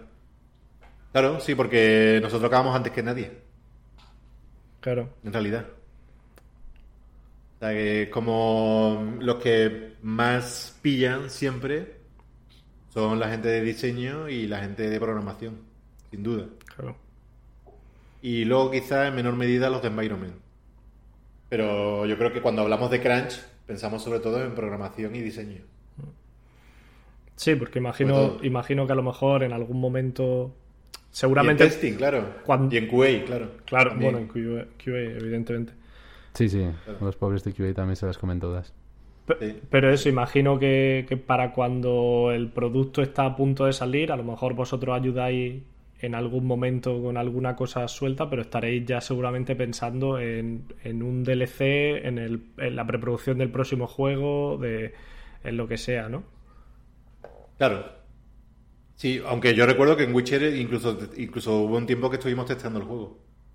echando una mano haciendo QA, vamos, tal cual. Ah, vale. Mm. ¿Sabes? Durante, no sé, durante un mes o dos meses yo creo que estuvimos haciendo eso. Hasta que ya tuvimos suficiente Sí, hasta que ya tuvimos suficiente material de parte de los concept artists para empezar con, los DLC. Claro, claro. Y claro, nosotros empezamos, empezamos, con los DLC efectivamente mucho antes que los programadores, por ejemplo, o la gente de diseño, claro. Hmm. Entonces, más o menos se van solapando, ¿no? Poco a poco las disciplinas, ¿no? De cada departamento. Pero sí, vamos, y, mi, mi, experiencia general estuvo bien, vamos, o sea, eran gente guay, vamos, o sea, que te quiero decir que que yo no tengo ninguna ningún mal recuerdo ni nada, ¿sabes? Mi jefe era un tío muy, amable y demás. Pues mira, nos alegra un montón oír eso, la verdad. Sí, desde luego. Ah, no sé.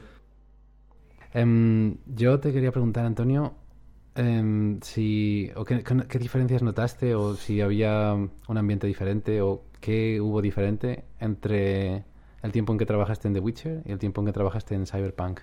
Si internamente tú notaste diferencias no, no, la verdad es que no, no muchas, ¿no? Era fundamentalmente lo mismo, la misma forma más o menos de trabajar y tal. Lo único, es, lo único que entró mucha más gente. Eso sí, el mm. equipo, el equipo yo creo que se multiplicó por 10, vaya. una locura. En general, no digo no digo solo mi departamento, digo el estudio. O sea, si no, si no nos presentaban a 10 personas cada día, de gente que no, nueva que se incorporaba, Mm, es que era brutal, vamos. O sea, yo me acuerdo de cuando entré en CD Projekt, a lo mejor éramos como 230 o algo así, más o menos, en general, incluso menos. Sí. Y cuando me fui, a lo mejor había ya, no sé, 500, 600. Hostia. Y no más, vamos. Fue un, locurón. Ahí metieron toda la carne en el asador, en Cyberpunk, vaya, desde luego. Vale, o sea que la diferencia más notoria fue que ampliaron muchísimo el estudio, básicamente.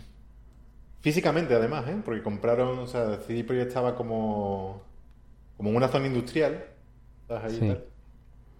Y ahí había como fábricas y, y, edificios de oficinas y tal, y, lo compraron todo lo que había alrededor, todo. Y se hicieron así una, espe- una especie como de campus, ¿sabes? Sí. Diferentes, diferentes edificios y tal. Y cuando yo llegué solamente había uno. O sea que fue un crecimiento barra ampliación del estudio en toda regla. ¿no? Exponencial total, sí. Pero aparte de eso, la manera de trabajar y todo se mantuvo. Básicamente sí. Y- Y muy, muy, pare- muy parecido, nada, nada así particularmente significativo. Y luego, por ejemplo, eh, algo que, que incluso a nosotros nos ha pasado, cuando cambias de un proyecto a otro que es bastante diferente en tantos aspectos como es como fue el caso, Hmm. eh, no sé, ¿percibiste como algún tipo de inseguridad? Decir, uh, pues eh, esto que nos es tan desconocido, no sé, algo, un poco de incertidumbre o algo así, o no, o de- directamente fue, bueno, pues es un cambio, pues vamos allá, sin problema. No, no, no, no mucho. O sea, a ver, siempre, siempre hay cierta inquietud. No solo por mi parte, sino por la de todos, vamos. Sí, Pero mm, como la transición fue bastante, como diré yo, bastante progresiva, sí, porque no, no empezamos con la producción inmediatamente, sino que hubo un, proceso casi de, casi de un año de, preprodu- de preproducción y de prueba, Mm. pues a mí es que, no sé, me lo, me lo yo creo que fue el, el momento que mejor me lo pasé, que mejor me lo pasé en CD Projekt. Porque a mí me encanta la preproducción, vamos, porque es el momento en que estás libre. Claro. ya. Es el momento Y de No hay tanta presión, sí, de experimentar y de... mm. Exacto, de buscar nuevos software, de buscar nuevas soluciones, de, de diseñar nuevos pipelines, que a mí eso me flipa. Toda esa parte aquí de, de- de buscar cuál es el camino más rápido y efectivo para hacer algo, a mí me, me gusta mucho. Me gusta experimentar con diferentes software, aprender en diferentes software también. O sea, no, no soy, no soy eh, perezoso en ese sentido. Ya, sí, que, eres una persona inquieta. Mm. Me encanta bajarme cosas y probar cosas nuevas y tal, y no quedarme solamente con un software y tal. Y es- ese fue un momento muy chulo. Y a partir de ahí empezamos a... Cada, cada uno cogió, digamos, como una raza, por decirlo de alguna forma, ¿no? Sí. Los nómadas, no sé qué. En ese, había más en ese momento, luego lo redujeron. Y, y- y hicimos una ilustración, ¿sabes? Cada uno, bueno, cogimos un modelo, bueno, una ilustración, un shot al final, pero en 3D. Y tuvimos libertad absoluta para hacerlo, ¿no? Y a partir de ahí, pues fuimos, o sea, hubo un, un poco de, de eso, de investigación, de, de buscar un poco el estilo, ¿no? Como, como, cómo son de, de diferentes, por ejemplo, eso, la- las partes de Cyberware, ¿no? De, de las clases más altas y las más bajas. ¿Sabes? Un poco explorando en, en ese sentido, buscando referencias, eh, explorando tribus urbanas, ese tipo de cosas. Y esa parte fue muy chula, muy chula. Así Sí, que, más investigación, experimentación y demás. Claro, cuando- a la hora en que, en que llegó verdaderamente el momento de, de la producción, pues ya teníamos más, ya teníamos más callo, ya lo teníamos más claro. Claro, Mm. claro. Así que fue una transición suave, digamos. Pero ya te digo, yo la producción la viví ya en Málaga, vamos, de luego. Y a nivel personal, no sé, tenemos a un lado eso de Witcher, que, que fue alabado, tiene mil premios, siete mil veces en Game of the Year. Y, y luego, pues sabemos que Cyberpunk ha sido tristemente famoso por, por su cómo ha llegado a release. ¿Se Sí. te ocurre a nivel personal algún factor X que, dije, que dijera que sea lo, lo- el factor diferenciador en, en cuál ha sido el resultado de ambos juegos? ¿Te refieres al motivo por el que... Hombre, supongo que no habrá solo uno, pero pero es cuanto menos, no sé, llama- por lo menos para mí es un poco llamativo, ¿no? Que, que sobre todo eh, era eso, que Bueno, después, Sí. después de The Witcher era como, bueno, pues Cyberpunk eh, se puede, si se siguen los mismos estándares que The Witcher, puede ser un, un grandísimo juego, ¿no? claro. Hombre, hay varios. Vamos, varios desde mi punto de vista. Esto no es la, ni la versión oficial, No, claro, evidentemente. Sí, por supuesto. ni, ni tampoco la verdad. O sea, este es como lo veo yo. O sea, yo creo que lo primero es que ellos venían, o sea, el, el Witcher 3 fue un rotundo éxito, entre otras cosas, porque había habido antes un 2 y un 1. Claro. O sea, que quiero decir, ya había experiencia, tenían muy claro cómo iba, a- cómo iba a hacer el juego. O sea, también CD Projekt es un estudio relativamente joven. O por lo menos es joven en el sentido de tener un juego de éxito, como el, como es el Witcher 3, ¿no? Que Sí. el Witcher 2 también tuvo éxito, pero no tanto, no de una forma tan, tan evidente como el Witcher 3. Sí. Sí, sí. Y, y, claro, mm, hacer la transición a un juego como Cyberpunk, que era incluso, incluso que ya el Witcher era bastante, bastante, como diría yo, exigente, ¿no? El, el Cyberpunk ya era como, como el, el triple, ¿no? De, de pues eso, de, de complejo y... Sí, mucho más ambicioso en general. Exacto, sí, ambicioso, no me salía la palabra. Mucho más ambicioso que, que el Witcher y también un, un punto que yo creo de inflexión fue pasar de tercera a primera persona porque yo creo que la, la intención primera era mm, trasladar un poco las mecánicas del Witcher y la forma en la que el juego funciona a una estética cyberpunk con una historia diferente, obviamente, basada en el universo cyberpunk, pero con mecánicas de juego parecidas. Y básicamente, pues pasar de un juego medieval a un juego cyberpunk, pero casi, casi que solo cambiando eso, ¿no? Casi, casi que que solo cambiando la estética, eh, la historia, pero conservando todo lo demás. Y cuando se pasó a primera persona, porque verdaderamente tenía más sentido para lo que ellos querían conseguir, pues ahí Mm. yo creo que se complicó bastante la cosa. Se complicó Claro. bastante, bastante la cosa. Quizá a lo ya mejor le qui- muchos cambios a la vez, ¿no? Entre Claro, y a lo mejor este equipo tan joven no estaba preparado para, para algo tan ambicioso, quizás, no sé. O también las presiones externas, ¿no? La presión de la, de la prensa, los, constantes retrasos. El Witcher también los tuvo. El Witcher también los tuvo. Sí. O lo tienen casi todos los juegos, en realidad, hoy por hoy. No, no, Sí, eso es verdad. Eso está claro. Sí. ¿Sabes? Y. Pues sumando todo eso, yo creo, ¿no? A lo mejor también en la presión de los inversores, ¿no? ¿Sabes? Por decir, oye, es que esto lo queremos ya. Lo sacáis como lo tengáis. ¿Sabes? No sé. Sí, desde luego. No, y sobre todo las enormes expectativas que había alrededor de ese juego, porque yo recuerdo Bueno, antes de que claro, saliera claro. que era, era como esperadísimo, un juego esperadísimo. Sí, sí. No, y aparte que yo creo que sí, que a, a no ser que no haga. que no hubieras hecho una absoluta e indiscutible obra de arte, la gente lo hubiera criticado igual, por- precisamente por las expectativas. Es posible, sí. Y que también ellos, y eso no les exime de culpa, alimentaron también, con mucho marketing y demás. Claro. Sea, quiero decir que ellos tienen parte de, gran parte de la culpa de, o si no, si no es toda, ¿no? De que el juego haya sido lo polémico que ha sido, ¿no? Claro. Sí, Eso sí, no es sí. bueno. En algunas No. declaraciones, algún jefe, de, en algunas declaraciones, no algún jefe, sino el los PR decían que iba a ser una revolución, que no sé cuánto. Y no lo, y no lo ha sido. claro. Quizá artísticamente sí, ¿no? Quizá artísticamente sí. sí, visualmente eh, increíble. Pero Sí, Porque sí. eso no, no creo que haya nadie que sea capaz de negarlo, ¿no? Bueno, al menos en sus versiones más, ¿no? En la, en la versión de PC, ¿vale? sí, sí, sí. Sí, en las versiones más potentes, sí, sí. Sí, pero... mm, No sé, es que ya, ya te digo que es que además, como no, no estando allí, yo tampoco pude vivir exactamente qué estaba pasando. O sea, Claro. que es como... Ya. mm. A mí no me contaban nada, obviamente. Yo tampoco preguntaba, vamos, ¿qué te quiero decir? Sí, Y eh, Yo era un artista externo que tampoco tengo nada que decir en CD Projekt Red, soy más, no, más, no más que una pieza más del engranaje y. O sea que no... Claro, claro. Sí, yo, yo lo veo como, como un punto triste, porque evidentemente era un bueno, es un proyecto muy complejo y, y, y con, con muchas expectativas y tal. Y lo que veo triste es, es también esa, esa cerrazón de, de- de- ya sean inversores o, o- o la gente de gestión, de, de la, la gente que está arriba del estudio, ¿no? De decidir, de decidir publicarlo.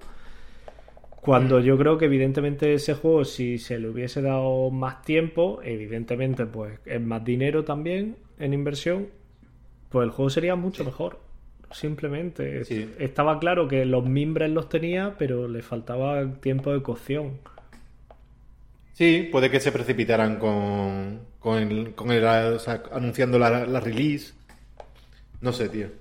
O sea, es que yo creo que como... O sea, son tantas cosas las que pueden salir mal en un juego, ¿no? Que, que al final este tipo de, de, de movidas siempre ocurren, ¿no? No sé. No. Ocurren con bastante, con bastante más frecuencia de la que nos gustaría.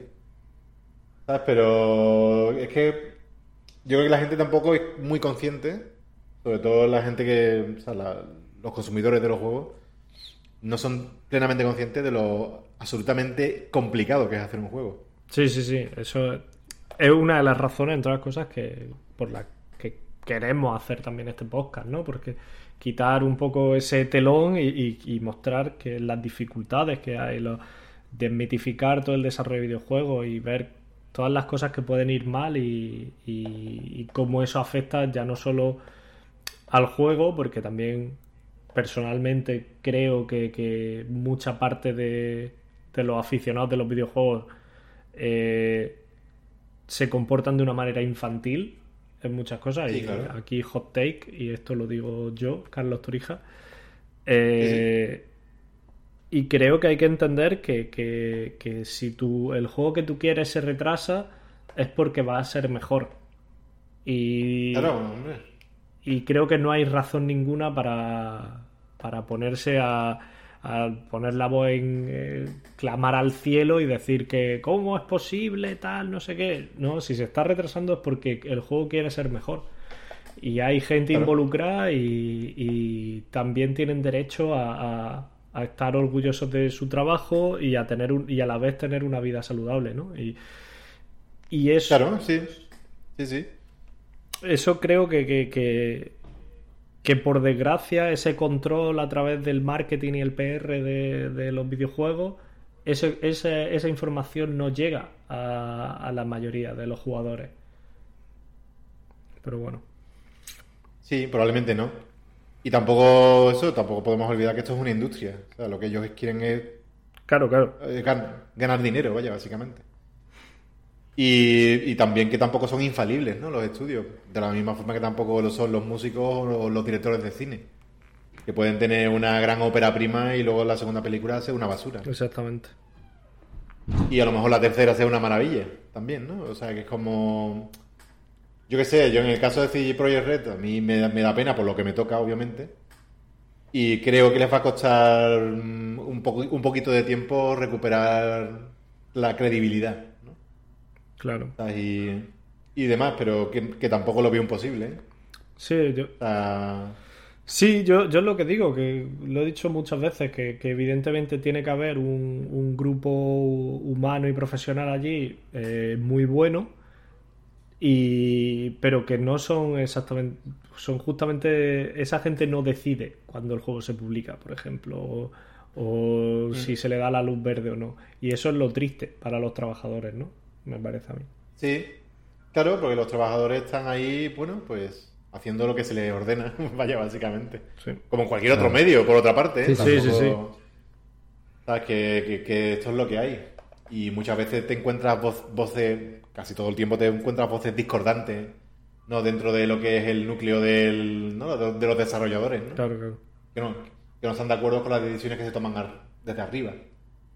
¿Sabes? Que, que eso ocurre, vosotros lo sabréis muy bien, con mucha frecuencia. Sí, ocurre en todos lados, además. O sea, que- Sí, sí, No claro. sé. Yo creo que, vamos, ya para finalizar, si queréis, con el tema, yo creo que ha sido una mezcla de un montón de factores, vamos. Lo que ha hecho que haya pasado lo que ha pasado con Cyberpunk, vaya. Sí, por supuesto. Veremos, veremos también, no sé, cómo, cómo está Cyberpunk dentro de, no sé, seis meses o un año, cuando hayan corregido todos los bugs y podamos tener una versión del juego más jugable, ¿no? Sí, yo, yo es lo que estoy esperando, ¿eh? de, de hecho. Yo lo he dicho muchas veces, yo no, no lo he jugado todavía por... Yo, tam- yo tampoco, ¿eh? Yo tampoco. ¿Tú tampoco? tampoco. Yo Luego, tampoco, luego yo con tampoco lo he to- jugado todavía. Luego con toda cosa esa, vamos, que no lo jugado ni lo voy a jugar. Yo es que no juego a nada. no juegas nada de, de lo que ha hecho. No, a nada en general. Ni, ni- ni- ni de lo que he hecho ni, lo de, ah, de lo que no he hecho. O sea, O sea, yo no tengo consola en casa, vamos. Ah, vale, vale, vale. Yo sí que es verdad, admito que yo, por ejemplo, no juego mucho de las cosas en las que yo he trabajado. Porque Ya. al, Está harto, vamos. al final pruebas tanto. Normalmente lo juego una vez. eh, una vez está publicado, lo juego una vez y, no vuelvo a jugar lo- los juegos porque eh, al final no tienes ni las sorpresas. Es, es bonito ver tu nombre en los créditos, pero. Pero sí, acaba, yo acabo cansado de probar los mismos niveles una y otra vez y es como, bueno, si esto ya me lo sé, ¿no? Y, y lo juego a lo mejor una vez por, por terminar el, el juego y darle un cierre a nivel personal, pero, pero sí que es verdad que suelo jugar poco lo que, en lo que trabajo. Sí, sí. En mi caso, vamos, nada, nada. Yo es que no tengo instalado, no tengo instalado ni el Candy Crush. Vamos, no, no juego a nada. O sea, no tengo instalado nada en el ordenador, no tengo consolas, ni la he tenido nunca. ¿Sabes? Ni nada. O sea, no, no me, no me, o sea, me interesan, me interesan visualmente, pero no me interesa, no, o sea, no es que los, o sea, es que me aburren. No sé, no, como, no, no tengo yo alma de jugador. O sea, es como, se necesita mucho tiempo, ¿no? Para, Claro, claro. sobre todo para, para jugar al Witcher o al Cyberpunk, ¿no? Y es como, no, no, yo la... Necesitas a la primera hora involucrarte ya- mucho. Sí, es como, no, no, no. Prefiero verme una peli o verme una serie o algo así. ¿Sabes? No sé. Me gusta mucho lo que es, lo que es el desarrollo. Pero jugar y eso no. Y, y el, No, desde cual- luego, es una, es una Lo cual posición so- muy, muy sorprende a mucha gente. además, No, no, es una posición respetable y además no, no es tan raro. ¿eh? Yo Sí. conozco muchos casos. Por ejemplo, no sé si lo hemos comentado alguna vez ya aquí, que, por ejemplo, es muy común eh, la, figura del programador de, de motor o de rendering que está muy, muy interesado en la tecnología, digamos, en, en- en lo que es la- el funcionamiento de la máquina en sí Sí. Y que son personas que no juegan, que están interesados en desarrollar esta tecnología y en optimizar y demás, pero que no luego no juegan. Y, o sea, es bastante común. Quizás más raro en casos, en perfiles como los del diseñador, por ejemplo, eso es imposible. o, o programadores de gameplay, etcétera. O sea, gente que está Sí. más eh, directamente trabajando en lo que es el juego en sí, las mecánicas, el desarrollo del juego, lo que pasa en el juego. Pero Claro, sí, tío, claro, que la gente que produce arte o los que se, se ocupan de proporcionar la tecnología para que se mueva el juego y todo eso, no tienen por qué, digamos, no, o sea, es, es perfectamente No. entendible, vamos. Hombre, ser diseñador es como... Claro, y en eres ese caso es diseñador y no juega. Es como ser director de cine y no ver películas. Claro, Claro, claro. exactamente. Hay ciertos perfiles en los que sí que es más habitual que, que las personas jueguen, aparte de, de desarrollar, pero claro, no, no, no pasan todos los perfiles, ni tienen por qué ser así, claro. Ni que decir Sí. tiene. Claro, claro. No, pero vamos, me sorprende que me digas esto porque normalmente la gente sí, sí. Es como, ¿cómo? ¿Que no juegas? ¿Que?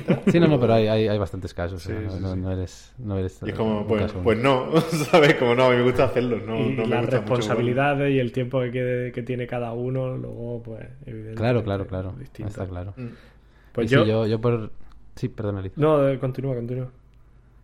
Sí, yo iba a decir que porque por cerrar el tema de este del, del Cyberpunk y de Witcher y demás, eh, me quedo con lo que dijo Antonio, ¿no? que los estudios no son infalibles. Creo que esto también nos tiene que o nos ayuda a adquirir esta perspectiva que a veces perdemos de, eh, digamos, dar por hecho que una empresa que ha tenido éxito con algún juego ya va a ser un éxito tras otro. Que muchas veces ocurre con, con algunas empresas, pero que eh, esto quizá nos tiene que ayudar a, a valorar esto cuando una empresa tiene un éxito detrás de otro. Porque no son cosas que vengan por sí solas, son cosas que, o sea, cada proyecto tienes que trabajar a tope si quieres mantener los estándares de calidad.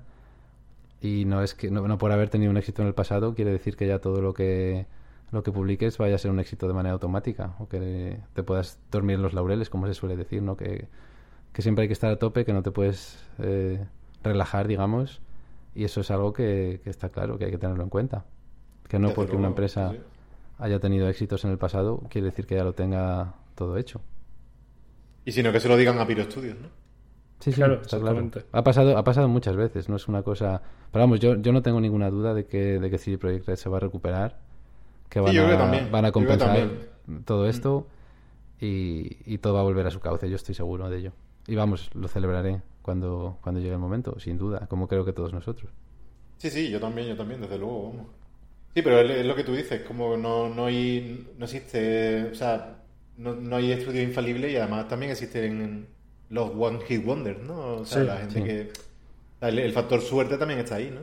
Sí, sí. Y muchas, muchas veces, como bueno, pues tú te sacas, sacas un juego que, que lo peta y luego ya no. No sé. O sea, que pasa todos los días, igual que la gente que saca un disco que lo peta y luego ya no. Ya. ¿no? Que ya han, ya han dado todo lo que tenían que dar y ahí, ahí está, ¿no? Eso exceptuando, pues yo qué sé, eh, gigantes de la industria, yo qué sé, como Blizzard, ¿no? Por ejemplo. ¿Sabes? Que llevan Claro. mucho tiempo sacando juegos que, que tienen éxito. Y si a algunos, si a algunos les va mal, seguro que el año que viene sacan uno que les va genial. ¿no? Claro, claro. Mm. Sea, ese es el tema. O Ubisoft, o no sé, las grandes, ¿no? O Electronic Arts, por mencionar las típicas.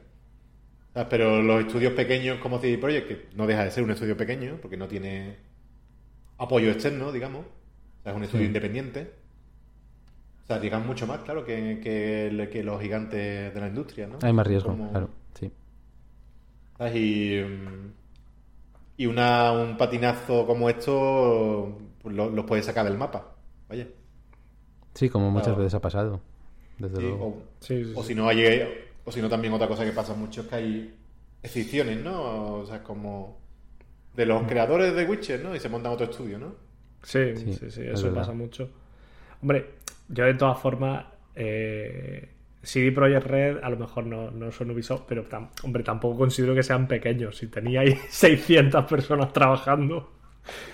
Bueno, con pequeño me refiero a que no a que son independientes, Sí, sí, sí. Sí, sí, sí.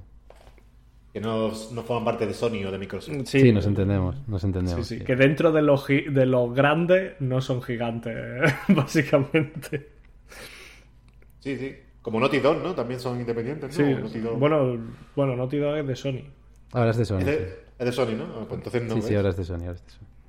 Pues esta gente no son de nadie, entonces pues eh, mm, conservar tu independencia a veces te sale caro también. Sí, no, Sí, sí, Ahí, es sin evidente. duda. Y es complicado. O, o desde luego ya, ya no solo ya no solo te sale caro, sino que, que exige más esfuerzo por tu parte, vamos, como empresa, vaya. No sé. Pues lo tienes todo en tu contra, además, ¿no? Que te quiero decir que quien domina la industria básicamente son que Reino Unido y Estados Unidos, ¿no? Podríamos decir. Sí, Quitan- Canadá. Quitando la, quitando la hegemonía japonesa, ¿no? Pero los, los- de- dentro de Occidente, ¿no? O sea, que, que vengan los polacos estos aquí ahora a dar por culo, yo creo que fue algo... que a- no digo que a lo que no sé que a la grande que a, la- que a las grandes le- les picara, pero yo creo que un poco sí, ¿eh? yo creo Pues que un puede poco sí que, le, puede ser. sí que les picó, ¿eh? Es como, hostia, estos tíos aquí, Game of the Year, ¿sabes? En todas las putas ediciones de videojuegos. No sé, ¿no? Es como, hostia. No sé, tío, que esas cosas al final. ¿Sabes? Y, y no, te di- no te diría yo, vamos, no, tampoco me quiero poner aquí en plan conspiranoico, ¿eh? Pero que ha habido también cierto, cierta caz- o sea, cierto, cierta quema de brujas, ¿no? Con, con CD Projekt Red, aparte del Cyberpunk, y que eh, muchas compañías estaban deseando que se metieran la hostia, no te diría que yo que es una locura. Sí, está claro. Eh, hay, hay estudios que estaban deseando que se la dieran. Había sí. gente que estaba deseando que se la diera. Eso, yo creo que, que eso es innegable.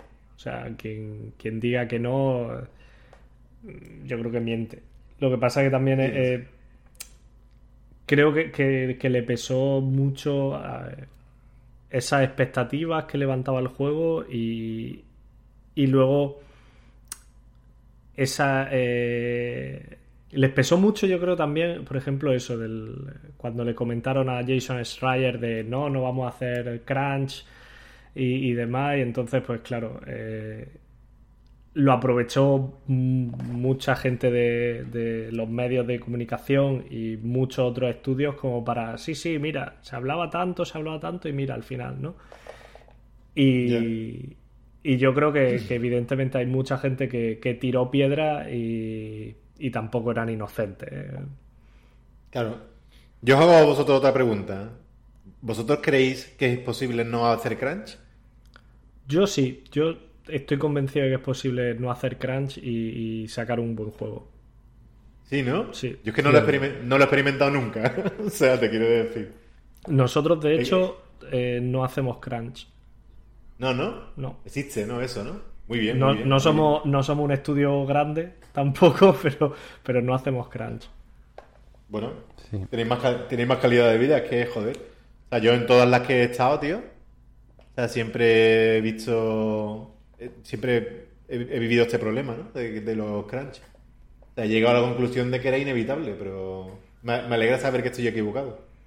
Sí, yo sinceramente, evidentemente creo que la- la- el no hacer crunch conlleva directamente el que seguramente el proyecto sea algo más caro. Pero, Claro. pero creo que, que a la larga eh, es positivo para tu estudio. Porque Hombre. mucha gente después de hacer crunch o se va del estudio o deja directamente el sector o- y eso también es, económicamente es, es negativo. Claro, es un Entonces, desastre. Es un desastre total. claro.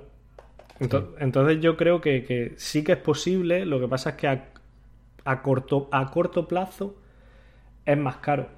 Pero a medio plazo yo creo que, que tiene que ser.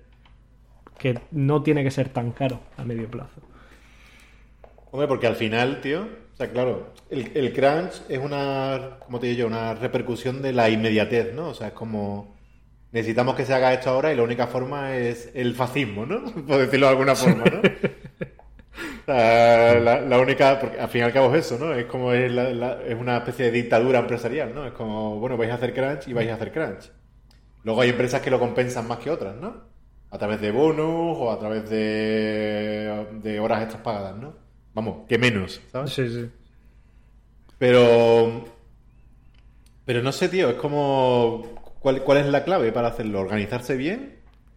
Mm, eh, ¿Tener una filosofía depurada, y de, de- más bien de ética del trabajo? O sea, porque claro, no sé, es como. No sé, a mí me resulta me, me resultaría difícil evitarlo, ¿sabes? No sé. Es como, Sí, esto sobre todo es, si tienes- es algo que si comentamos tienes- también con... si tienes fechas, vamos. ¿Sabes? Que si tienes una. Si tienes deadlines, ¿sabes? No sé, es, es muy complicado, ¿eh? Llegar al final del desarrollo sin, sin hacer ningún crunch, vaya. Sí, es algo que comentábamos en el episodio anterior con Fran Aisa también. Hablamos de este tema del crunch y, de, y debatimos sobre si creíamos que es posible eh, evitar el crunch en los desarrollos. Y sí, claro, son muchas cosas, son muchos factores los que influyen. Evidentemente, nadie hace eso por gusto. Y me Claro, refiero desde el punto de vista, no solo desde el punto de vista del trabajador, que obviamente es así, sino también de las empresas. Estoy, yo estoy seguro de que cualquier empresa preferiría no hacer crunch o que sus trabajadores no tuvieran que hacer crunch a que sí tengan que hacerlo. Eso es evidente. Pero sí, son varios factores. Yo, para empezar, creo que el primero es eh, velar un poco por la, calidad de vida del trabajador o el bienestar del trabajador, que es algo que con el tiempo cada vez se está im- implantando más, digamos, en las empresas. El, decir, tener una mentalidad de que el trabajador tiene que estar contento, de que el trabajador tiene que tener un equilibrio entre trabajo y vida razonable y todo eso, que son cosas que quizá hace años no se contemplaban tanto, desde, digamos, desde las, los puestos más di- directivos, y que es algo que cada vez se, se contempla más, afortunadamente. Eso por un lado. Y luego, eh, lo que hemos comentado varias veces aquí también, la figura del productor es clave en todo esto. O sea, sin productores esto sería, sería seguramente mucho peor. Y, grosso modo, hay dos maneras de, de evitar cranchear cuando tienes deadlines, como tú señalabas. Una es eh, retrasar estas deadlines, obviamente, y otra es eh, recortar cosas. Es decir, si yo tengo que hacer tengo que hacer 120, pero tengo tiempo para 100, pues o quito 100. estos 20 o eh, aumento el tiempo de manera que me dé tiempo de llegar a estos 120 en, eh, en la fecha señalada. Y sí, es una cosa en la que se está trabajando, evidentemente, y que se está mejorando, pero son muchas cosas y principalmente es eso. eh, suele ser el afán de querer tener unas determinadas cosas dentro del juego que no quieres recortar. eh, eso por un lado, o bien no querer retrasarlo, lo que hablábamos antes, ¿no? Que el Cyberpunk, por ejemplo, si le hubieran dado seis meses más al proyecto, pues seguramente el juego habría salido mucho más pulido al mercado. Pero claro, ya conllevaba este retraso. Que luego seguramente habría muchas presiones ahí de, pues de, de inversores y todo eso que preferirían que no fuese así, ¿no? Pues no, mira, yo quiero que salga este día que hemos acordado y lo haces como puedas. Entonces, claro, son las dos cosas que puedes hacer realmente. Aparte de, por supuesto, cuanto más óptima sea la planificación, pues eh, menos es la probabilidad de que tú al final tengas que hacer crunch. Pero al final se reduce a esas dos cosas, el, tiempo y las cosas que quieres meter en el juego, o el, nivel de pulido que quieres alcanzar y demás. Entonces, es posible, pero, pero es verdad que es complicado. Y está claro que, que las empresas no hacen eso por voluntad ni por gusto. O sea, son, se llega a esa situación por diversos motivos. Pero sí, yo, yo desde luego creo que es posible. Y, además no solamente eso, sino que creo que cada vez eh, está mejor, está más controlado, pasa menos y estoy seguro de que en 10-15 años pasará muchísimo menos. O por lo menos eso espero. Quiero, pensar. Eso espero. Eso espero, porque, claro, aunque yo creo que eso también es mucho más fácil de aplicar en compañías pequeñas que en grandes. ¿Sabes? Porque es más, fácil, está claro. Pero sí, sería muy interesante eso que se, que se pusieran en práctica, no sé, ciertas normas, ¿no? Que siguieran aquí toda la, toda la industria. Que se, se, hubiera podido comprobar ¿no? a través de la experiencia que funcione. Implementarse, tío, de forma de que la gente tenga eso, una ética del trabajo razonable, ¿no? Sí. Sí, yo... Porque según mi experiencia, yo me siempre he visto crunch por todos lados, por eso... Y no, no, no porque se planificaran mal, sino porque shit happen, ¿no? O sea, pasan cosas y hay que... Y hay que, hay que solucionarlas, ¿no? Y... Yo... Eh, yo lo que pasa es que eh, eso... Creo que, evidentemente que, planificar un proyecto de software es, siempre complicado. Y más cuando lo hace a, a, cuatro años vista. Sí. Eh, pero también eh, sé y sabemos de estudios que planifican su tiempo ya contemplando el crunch en ese, en ese planning. y, es buena idea. Claro, y, y, también, y lo que ocurre es que si, si no le repercute en el, en el, en los beneficios o, en la, eh, al final no le repercute el haber hecho crunch, pues seguirán haciendo crunch. Si a nivel, aunque sea de marketing, un estudio, eh, digamos que tiene que bajar la cabeza, si de repente tiene una, una campaña en la que le están diciendo, oye, deja de hacer crunch, que mira, qué tal, pues evidentemente a lo mejor esos inversores llegarán y dirán, ah, que lo necesitáis, vale, pues lo retrasamos seis meses más. Eh, entonces creo que que aparte de que evidentemente hay que planificar mejor y, y, que no es fácil, creo que se pueden hacer cosas y, y eso, y, si, em, si hay estudios que planifican sus desarrollos pensando, sí, el último año haremos crunch, entonces estamos cometiendo un error y hay que empezar por eso, de no hay que normalizar el crunch en en, los proyectos y, hay que intentar luchar contra él. Y evidentemente yo he hecho a lo mejor alguna hora extra, pero yo lo comparo entre lo que he hecho aquí en dos proyectos, en, en Deck 13 y lo que hice yo en, en TT, y hay diferencia de casi un año. Yo estuve casi un año de crunch en TT y en, y en Deck 13 yo he estado a lo mejor en cada proyecto un par de semanas que, que he tenido que hacer más horas extra. Sí, que eso es asumible, vaya. y no sé, por eso que creo que, sí que es posible. Eh, lo que pasa es, claro, que, que, es difícil y, a corto plazo no es tan beneficioso para, para los estudios a nivel económico. Claro, claro, porque la gente se te va en otras cosas. Se te va quemada, además. Sí, sí. O sea, que puedes, puedes perder a alguien para siempre. Sí, y además la, que hay que, también yo creo que, hay que comunicar porque pues eso, yo conozco casos de gente que se ha ido quemada, que ha dejado la industria, te llegan historias de gente que, ha tenido estrés postraumático después de un crunch. Eh, sí. Depresión. Depresión, sí, sí. Sí, también, también. Sí, sí. Entonces, mm. no pensemos solo que son, bueno, ha echado muchas horas y luego eh, te vas de vacaciones y ya está. Mm, no, no es solo eso muchas veces. No, no, porque te agota física y emocionalmente. Sí, yo tengo pendiente el, nuevo libro del Jason S. Ryer, del Pre-Reset, para, ver qué tal, qué nos cuenta este hombre ahora en el nuevo libro. Pero sí, sí, sí. En fin, no sé. Es el cuello de botella de nuestra industria, entiendo. Sí, yo. Yo es que no sé, es que además. Os, lo he comentado antes, he visto el, el, Excel que lleva dando vueltas ya desde verano, pero este Excel que, que me he pasado antes de Game Dev Paid Me y Game Press Paid Me, y he visto lo que cobran en algunos estudios españoles y, evidentemente todo esto hay que cogerlo con pinzas, ¿eh? o sea, estos datos no son fiables porque es un Excel con gente que, ha ido comentando lo que ganan tanto en el mundo de la prensa, que es terrorífico, si es mínimamente... Es, es terrorífico si, si es mínimamente verídico y lo que cobran en, la industria del, videojuego como desarrolladores en distintos estudios. En algunos se menciona el estudio, cuánto se cobra, en qué puesto.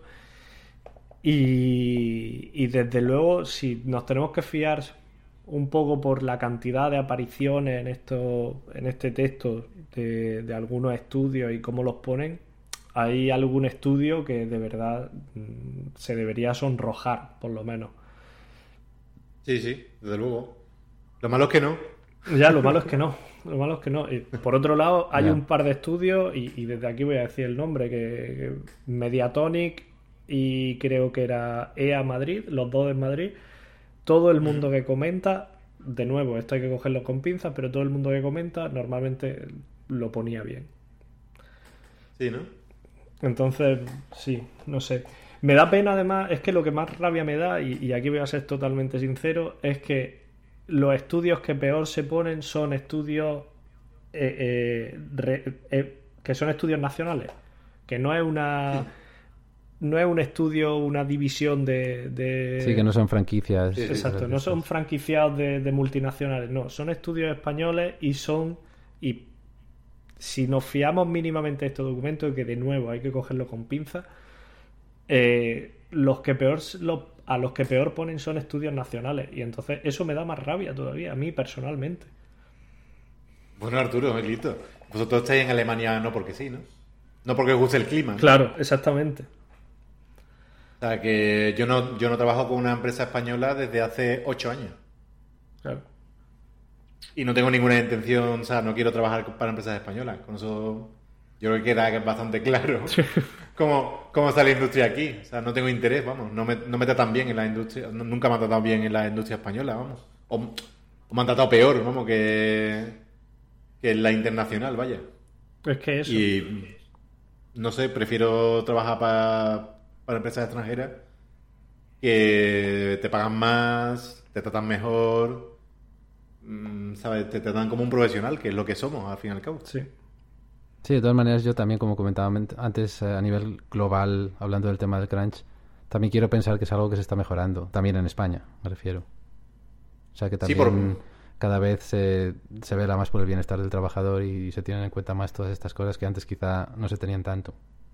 Entre otras cosas porque se está exponiendo. ¿Sabes? Que lees noticias sobre crunch. O sea, que antes no antes era un término que conocíamos la gente que desarrollábamos videojuegos y ya. Pero ahora en la prensa, bueno, sobre todo en la prensa relacionada con los videojuegos, a veces habla más de esto, se expone, ¿no? Y, y eso es bueno porque la gente empieza a tomar conciencia y las empresas empiezan a tomar nota. Unas sí, otras no, pero poco a poco, entiendo.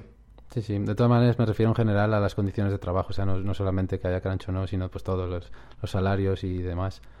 Y también es verdad, me, quedé con el toque de algo que comentaste al principio del episodio, que fue que, los sueldos cuando tú empezaste eran como mucho más altos que ahora, ¿no? en, relación.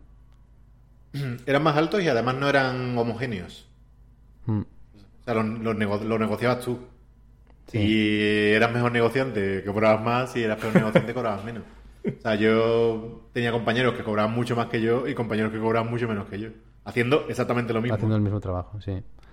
Sí, yo, tengo el recuerdo de que yo también cuando, cuando estaba estudiando y todo eso tenía el concepto de que se cobraba bastante bien eh, como, desarrollador, como desarrollador de juegos. pero luego no, luego no ha sido tanta verdad.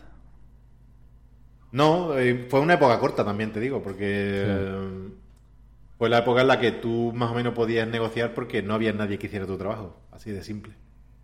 Y porque se ganaba, y porque ellos, quiero decir, los dueños de estas empresas ganaban mucha pasta. Pero no tenían ni idea de cómo se hacían los videojuegos, en muchos casos. Y, claro. Y al final eh, era un desfalco tan gordo de pasta que acababan cerrando en la mayoría de los casos, vamos. Dynamic, por ponerlo como ejemplo, vaya. O sea, que es como... Mm,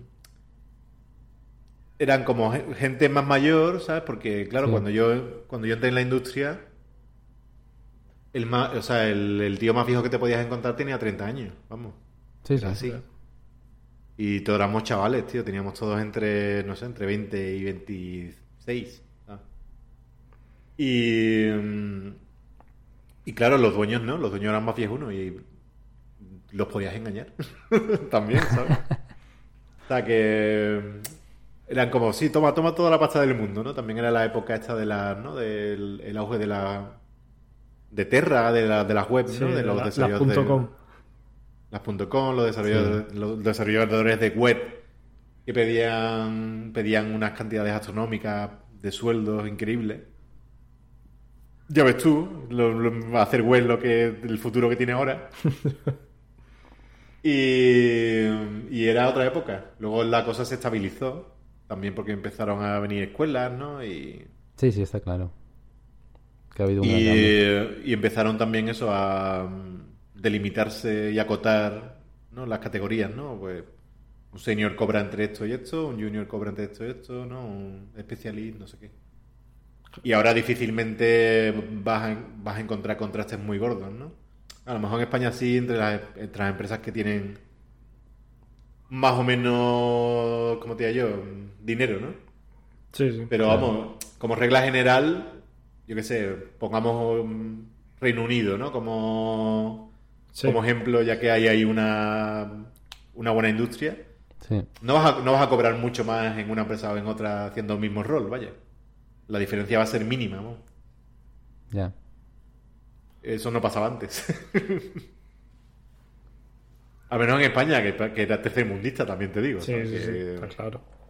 Yo, de todas formas, una de mis anécdotas favoritas que yo leí sobre Dynami era el tema de que uno de los jefes estaba obsesionado con comprar loros o pájaros. El señor, el señor Centurión, ¿sí? Sí, señor. El señor Centurión, así es. Verídico. es de las cosas, es de las cosas más de, no sé, de, de, corrupción en Miami que se te puede ocurrir. Sí, sí. Tenía un helicóptero el tío también, ¿eh? Hostia puta. Y tenía ahí una mansión y, la, y lo tenía lleno de. Lleno de, pues, pájaros exóticos y tal. yo nunca. Yo, yo nunca fui, me contaba. Me contaron amigos míos que sí estuvieron allí. Y el tío era muy peculiar, ¿eh? Era un personaje absoluto. El señor Centurión, sí. Hombre, Pues mira, desde, aquí, desde Divapio, tenemos una confirmación de primera mano. Me, me, alegra, o sea, a mí ya me alegra el día pensar que esa anécdota era totalmente real. O sea, yo ya me voy bien a la cama esta noche. Sí, sí, te la, te la confirmo, 100%, vamos. Qué bueno. Sí, sí. Las excentricidades, tío, yo qué sé, me acuerdo de... Pues sí. De otro de otro director, de otro estudio muy famoso español, pero que no voy a mencionar, que te recibía, tío, en su mesa con un puro, o sea, te, recibía en su mesa con los pies puestos en la mesa con un puro, oye. O sea, que... Es que era, era como una época eso, como más cañí, como más torrente, ¿no? Más torrentil, ¿no?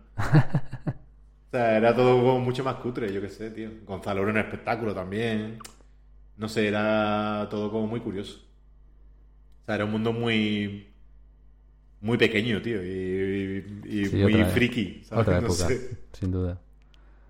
No tiene nada que ver, vamos, tú no, tú no te vas a ver un tío ahora, digo yo, espero que no, que te reciba en su mesa, tío, con los pies puestos encima de la mesa con un puro, ¿sabes? Ya no tenemos la cara ahí como si fuera, yo qué sé, tío, el tío Gilito, ¿sabes? No sé. esa falta de respeto, ¿no? Y ese rollo sí, cutre cuesta, español. Cuesta imaginarlo, hoy en día cuesta imaginarlo, es verdad. Ese rollo cutreras español, ¿sabes? Que siempre ha estado ahí y que yo creo que lamentablemente sigue estando, aunque sea superficialmente. ¿No? Por eso vuelvo a la misma conclusión. Vosotros estáis en Alemania y yo no trabajo para la industria española desde hace ocho años. Vamos, que, no, que tampoco sea de, o sea, que no sea un... O sea, que tampoco sea esto un revulsivo, ¿no? Para, la gente que quiera... Está claro, sí, sí, se entiende perfectamente. Entrar en la industria, ¿no? Pero... Lo que es, verdad, es verdad que hay grandes diferencias, o al menos las había en mi época, con respecto a cómo es la industria en España y cómo, no es, y cómo es fuera de España. No tiene nada que ver. Hmm. Nada que ver. Aquí ha sido siempre más cutre, pues, pues más, más choricero ahí. No sé. Con gente que no tenía tampoco demasiada experiencia en videojuegos, ¿no? que simplemente eran empresarios que estaban jugando con su dinero, fundamentalmente. Sí, hay, muchos casos de esos, no solamente en videojuegos, está claro. Mm. No sé si queréis comentar alguna cosa más sobre la industria, si no pasamos a la sección de anécdotas.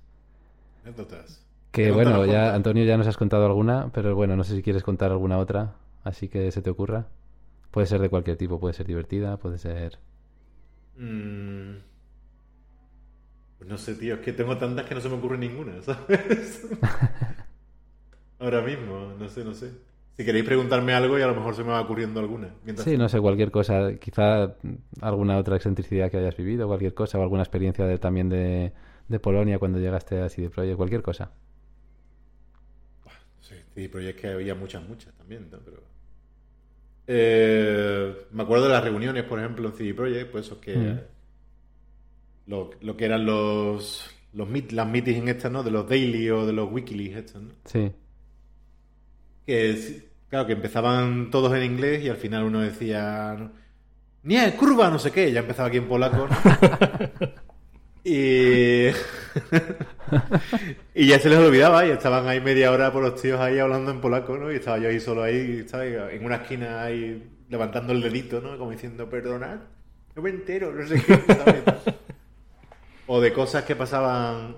Eso, eso también era muy problemático para mí mucha de la información, de esta información que, que, que no es oficial, ¿no? Pero que alguien dice, eh, hostia, tío, pues mira, he encontrado un programa de puta madre para que el normal mapping te salga más guay. Ah, ya, sí, ese tipo de... O si, si, cambias este parámetro, no sé qué, no sé cuánto. Pero claro, como lo decía en polaco, esa información para mí se quedaba en el limbo, ¿no? Claro. Entonces yo no me enteraba, ¿no? Y a lo mejor venía mi jefe y me decía, pero Antonio, no, no sabes que esto se hace así. Es como, no. Si tú no me lo has dicho, no, tronco, porque la gente que está aquí alrededor mío están todos hablando en polaco, ¿sabes? No sé. Es un poco descorazonador, la verdad. ¿Sabes? Pero bueno, no sé. O sea, que al final tú jugabas con. Jugabas, tío, con, con desventaja, vaya, en este sentido. Porque muchas de la de las cosas que se aprenden en los estudios y que tú no aprendes en casa que que no puedes aprender en casa de ninguna forma, es esta información, ¿sabes? Que se queda en el aire de comentarios que hacen tus compañeros y que tú recoges de alguna forma, aplicas y aprendes, ¿no? Eso yo no lo tenía, estaba jugando, estaba ciegas, ¿no? Digamos. Claro, todas esas te perdías, sí. Esas, esas movidas me pasaban muchísimo, muchísimo, muchísimo. Joder, ya me puedo imaginar. Y luego, yo que sé, anécdotas mongolas, yo tenía un, un, colega mío que era, era polaco me llevaba muy bien con él, un chaval muy buena gente. y me sorprendía, tío, fíjate, cómo son los polacos. Invierno, ¿eh? en pleno invierno, un invierno polaco, ¿no? que suele estar entre los menos 10 y los menos 20 grados. Y bueno, en Alemania tampoco tiene que haber mucha diferencia. No, pero donde estamos nosotros no es tan frío. No es tan frío, ¿no? No, no, no. no. Bien por vosotros. Y me acuerdo que era como Timek, se llamaba Timek. Dime, vamos a bajar a fumar y tal, ¿no? No, nos íbamos los dos aquí, yo qué sé, a echar un rato ahí fuera. Y el hijo puta se bajaba en camiseta, tío. En camiseta. Madre mía. Esa, gente está hecha de otra pasta. Sí, sí, es como yo flipaba. Y yo digo, pero Timek, tío. Yo ahí con el abrigo, la bufanda, el gorro, los guantes, todo, todo. Y el pavo en camiseta. Y decía, tío, no te, no, no te mueres de frío. No, te- no, es que yo soy de las montañas. Esto aquí en Varsovia es una, ca- Varsovia es una cagada. Dice, en mi, en mi casa, o sea, en mi tierra hace menos 30, menos 40. Yo, vaya. Madre mía. Qué locura. Que esto, que esto para ti es calor, ¿no? Básicamente, ¿no? Es una brisita. Sí, sí, sí. No sé, todas las veces que me he caído por el camino intentando llegar al curro porque estaba todo el suelo congelado. en fin. Ya ves. Cosas de estas, muchas, muchas, tío. Qué bueno. Bueno, con nieve alguna tenemos también Arturo y yo. Al- alguna vez. Y Ar- Arturo creo que sabe a qué me refiero. Alguna vez hemos tenido que, que ir al hospital después de que, alguien ha, ha tenido una caída con, con el hielo. Sí, sí. Ya. Esas cosas a las que no estamos acostumbrados nos pasan. Sí, sí, sí. Sí. Sí, con el Chitty Snow, que le llamaba yo, ¿no? Que cuando... El Chitty Snow es cuando se volvía marrón, ¿no? O sea, cuando... Sí, sí, sí. sí, sí. Cuando habían pasado dos días y ya se vuelve ahí como una especie de masa... Que ya toda la, o sea, la nieve pierde toda su belleza, ¿no? Idílica, ¿no? La, la nieve es bonita un par de días. Luego ya. Claro, y se convierte en mierda repalosa y Sí. fría. Sí, es Ah, verdad. pues... Esa, ese era el problema, ese era el problema, ¿sabes? Estar que así. Pero bueno, pero bueno Vale, más, más, más allá de eso, no tengo muchas más anécdotas. Que tengo más, pero eso ya lo contaré cuando os conozcan personas. Que alguna vez. Con una cerveza vez tiro por allí. claro. Que una vez tiro por Alemania y por Frankfurt en concreto, que no me importaría, por otra parte. Desde luego, ¿no? Eso, eso hay que hacerlo. Vale, pues si os parece pasamos a comentar alguna noticia. Yo he visto una que ha salido recientemente, hace unos días, que es sobre Google Stadia. Eh, esta plataforma, bueno, supongo que la conoces, Antonio. Sí. Y eh, ha comentado un directivo de Google que está, que está viva y que está, que goza de buena salud, digamos. y que- porque es verdad que hace como un año y medio más o menos, cuando, cuando lo abrieron al público y todo eso, pues era, fue un tema muy de actualidad que estaba en boca de todos. Y es verdad que en los últimos tiempos quizá no se habla tanto de ello y como que flota un poco la sensación de que las cosas no han ido bien y que la gente se ha desencantado mucho y que quizá, pues por qué no decirlo, que quizá se puede considerar como que ha sido un fracaso, pero según ellos pues parece ser que no es lo mismo, o sea que no es así. Joder, pues Eh, de hecho, comenta la noticia que tienen pensado publicar más de 100 juegos nuevos este año, durante 2021 Ajá. y eh, que además pues que están como digamos cerrando acuerdos con, con estudios AAA de la talla de Capcom, Electronic Arts, Square Enix, Ubisoft, etcétera. Y a raíz de esto eh, te quería preguntar Antonio, ¿cómo ves tú que, que digamos has vivido diferentes épocas de, de la historia del videojuego, porque se puede decir así directamente? ¿Qué te parecen este tipo de nuevas eh, maneras de jugar o de o estos nuevos modelos de negocio? ¿Tú cómo lo ves así como trabajador de la industria que tiene una perspectiva más amplia de la que podemos tener, pues, por ejemplo, Litos o yo, que llevamos menos años, que hemos empezado más tarde? Bueno, no te creas, ¿eh? Tampoco tengo yo una opinión muy formada sobre esto, en concreto. O sea, de todas formas, eh, a mí se me había olvidado que existía Google Stadia.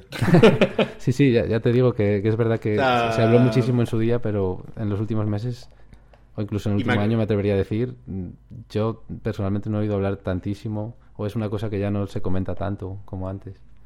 Sí, sí, yo re- recuerdo además el momento en que salió que me envió me envió la noticia un amigo y era como, hostia, mira esto, tío, qué guay, no sé qué, no sé cuánto. Mm. No sé, no parece tener mucho futuro, ¿no? O Pasa, o, o al menos eh, está yendo ahí un poco como a trancas y barrancas, ¿no? Un poco como, como, la, como el VR, vaya, no sé. Que tampoco acaba de entrar, ¿no? De una forma mm, definitiva, ¿no? O sea, lo que, a, lo que a priori parece una idea muy atractiva, ¿no? Y al final seguimos tirando de PC, todo el mundo, ¿no? Sí, es verdad que Sí. quizás son, son, eh, son conceptos que son muy atractivos, pero que luego cuesta, digamos, darle salida o darle una fluidez que, Sí, que pero yo creo al que... darle el, el acabado, ¿no? Claro, pero yo creo que porque son cosas caras, tío. O sea, con, con las VR pasa un poco lo mismo. Mm. O sea, que, que es, es como... No, no, no caro en el sentido de que el, de que el consumidor, que también no lo pueda pagar mm, fácilmente, sino en el sentido de que es caro hacer que, que una experiencia en VR tenga la calidad que tiene un juego en un PC con un monitor HD, ¿sabes? No sé. Sí, desde luego. Sí, sea que- aprovecho, aprovecho la coyuntura para recordar que tuvimos en el tercer episodio a una especialista en, en realidad virtual, Eh, Luca, que le mandamos un saludo desde aquí. Así que bueno, si, si alguno de los oyentes tiene, tiene interés en este tema y no ha escuchado el tercer episodio, pues bueno, le, remitimos. Sí, sí, además. Yo creo también, de todas formas, es que con Stadia yo creo que, uno de los mayores problemas de Google ha sido que, que ha comunicado de una forma pésima, porque yo he, estado mirando más con Stadia y demás, y, en realidad el, tiene la mejor tecnología de los sistemas de streaming para videojuegos, y luego además no está del todo mal, entre comillas, ¿no? Eh, pero lo que ocurre es que, a, ver, si empiezas con que tu herramienta, para empezar, o sea, Google, es que esto a mí me explota la cabeza. la app de Google, de, la app de Stadia, no tenía barra de búsqueda hasta hace un mes. O sea, Google, el motor de búsqueda, no pone una barra de búsqueda en su, en su app de Stadia. Otro ejemplo más de lo de en casa del herrero, ¿no? Sí, entonces es como y yo he probado Stadia y no va mal, y evidentemente, y, por ejemplo, sé que alguna gente que no tenía acceso, además, con el tema de, de, la, de la sequía eh, con respecto a los semiconductores, eh, había gente que no podía optar a, o por razones económicas a tener un gran equipo, y sé de gente que ha jugado que ha jugado Cyberpunk, por ejemplo, que lo, lo hablamos ahora, en Stadia. Y que lo ha jugado en, en muy buenas condiciones, porque lo ha jugado pues prácticamente en un, como si lo jugara en un PC tope de gama, con un pequeño input lag y tal. Y, entonces lo que pasa es que yo creo que también eso, que Google ha, comunicado fatal, eh, no sé, que, que, desde luego el que ha hecho la campaña de marketing se lo tiene que mirar. Sí, ¿no? Sí, sí, sí. Y luego pues han perdido mucho mucha gente se está abandonando el barco ahora y se va por ahí y han cerrado los estudios. Entonces, creo que se va. Han decidido ya que van a cerrar estudios internos de, que eran de Google y se van a intentar. Esa jugada con Cyberpunk les salió muy bien y van a intentar hacer lo, lo mismo con otros juegos, ¿no? En plan, pues yo que sé, acaba de salir el Resident Evil, el Village pues creo que van a intentar hacer lo mismo. Para esa gente que no pueda optar a una consola de nueva generación o, a un PC de alta gama, pues intentar que jueguen ahí. Por eso, de ahí eso. Esas conversaciones, ¿no? Con, con otro, con grandes distribuidoras. Pero no sé yo si, si, si ya es muy tarde o, y, y, ya eso da la sensación de que, de que Stadia está muerto. Porque, principalmente no han sabido explicar su modelo de negocio, porque en realidad su modelo de negocio real es algo parecido al PlayStation Plus. O sea, tú, tú pagas una, una mensualidad, una mensualidad, una cuota, y tú te vas guardando los juegos y, además tienes mm, incluso ofertas en, en otros juegos, pero tú te puedes ir guardando esos juegos que, que han marcado como eh, cada mes, no sé si es cada mes o cada semana, tienes juegos nuevos, ¿no? Y esos te los puedes guardar y, mientras pagues la suscripción, eh, tú puedes acceder a esos juegos, ¿no? Y, y sí, yo creo que, lo han comunicado fatal y para, para el usuario medio Stadia actualmente no existe prácticamente. Claro, y que ya te digo, no se oye mucho hablar de ello. Y y de, no sé, a priori no sonaba tan mal, ¿no? no sé. No sé. O sea que parecía interesante, pero no parece lo que, lo que dices tú, que parece que no la han, no la han explotado mucho, ¿no? Al menos a nivel de marketing, no sé. Claro. Pasa un poco como... ¿Cuál, ¿Cuál fue la compañía esta también gorda que sacó un engine tipo Unity, tipo Unreal? Amazon, ¿no? Sí, Lumberjack. Bueno, que eso estaba basado en el mm. CryEngine, sí.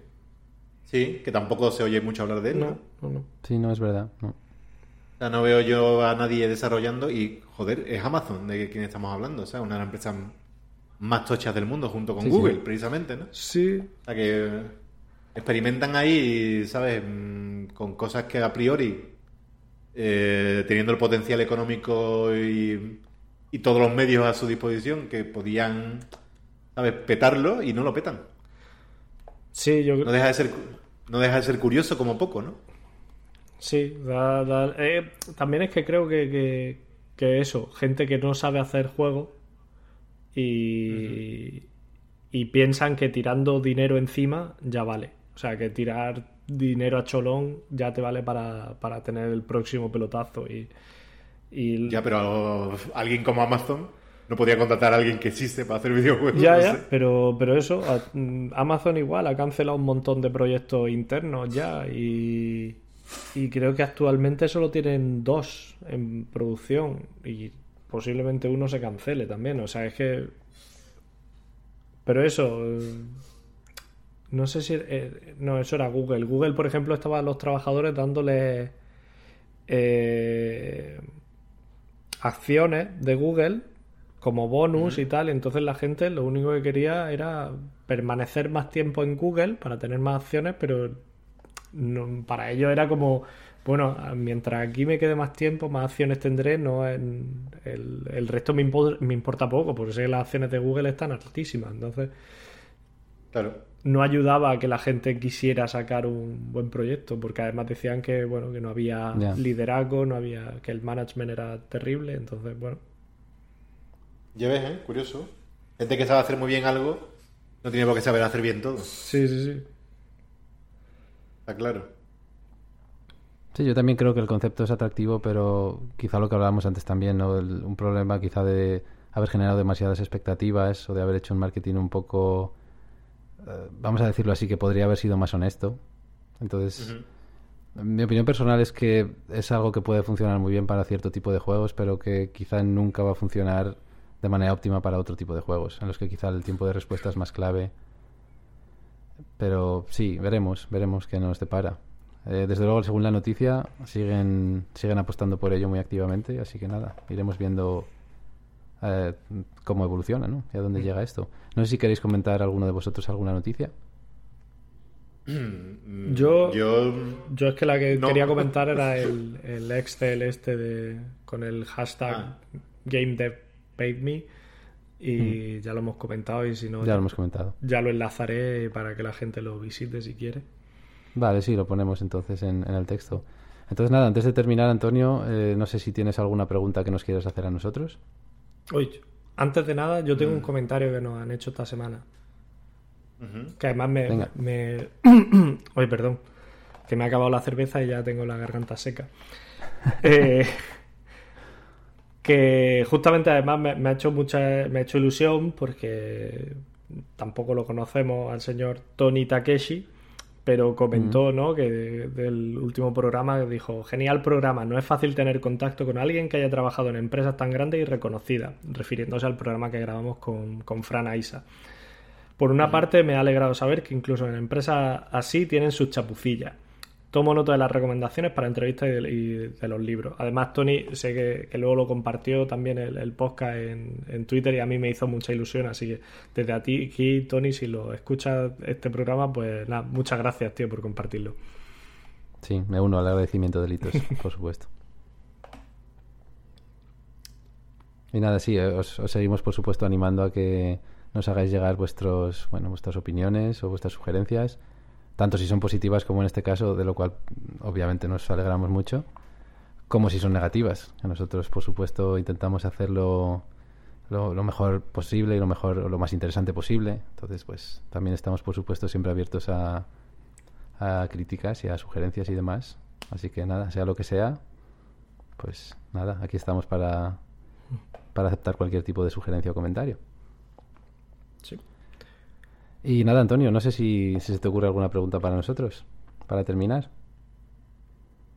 No, no, la verdad que ahora mismo no tengo ninguna. Vale, perfecto, perfecto. De todas Pues formas, nada, solo- antes, sí, antes de irnos, es que lo he tenido un par de veces, quería haberle preguntado a Antonio y, y demás, pero Ajá. yo es que quiero, a- yo personalmente quiero hacer un, un poco de, de, ¿cómo decirlo?, de propaganda de, del, del Patreon en el que participa Antonio sobre figuri- figuritas para juegos de mesa. Ah, sí, sí, gracias, sí. Porque, a ver, yo soy un.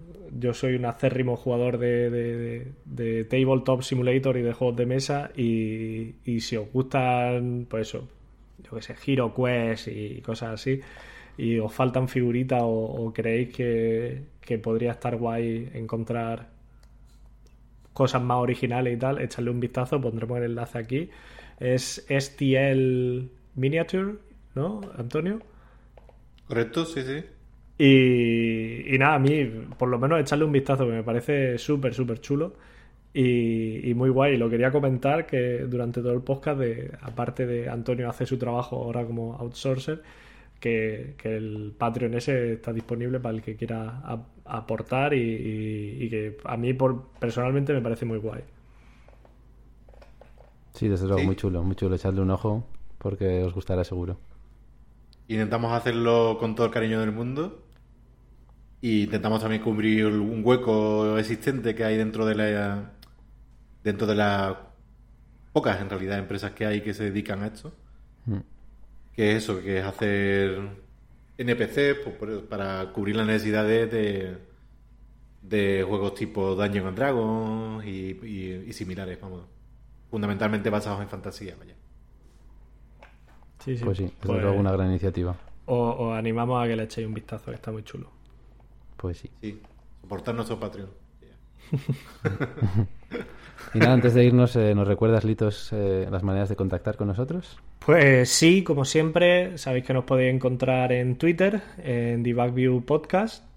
Eh, nos podéis contactar también a través de email, eh, debugviewpodcast.gmail.com gmail.com y, bueno, y también comentando en los comentarios tanto de YouTube, de iBox, de Acast, de Apple Podcast, eh, intentaremos leerlo. Y, y nada, y todo feedback, como ha dicho antes Arturo, es bienvenido. Exactamente. Pues nada, solo nos queda agradecerte, Antonio, haber estado aquí. Muchísimas gracias. hemos aprendido muchísimo de ti, hemos disfrutado mucho con, con todo lo que nos has contado. Y nada, eso. muchas gracias por estar aquí. Sí, muchas gracias Antonio por haber venido. Ha sido una gozada tenerte. Ha sido un placer. Eh, yo me, lo, paso muy bien. A mí me, gusta mucho la de batallitas. Así que cuando queráis, yo estaré seguramente disponible. Pues, Estupendo. Pues nosotros encantados, Antonio. Nosotros encantadísimos. Pues nada, eh, también muchas gracias a los oyentes por estar ahí y nada, nos escuchamos en el próximo episodio. Chao. Hasta luego.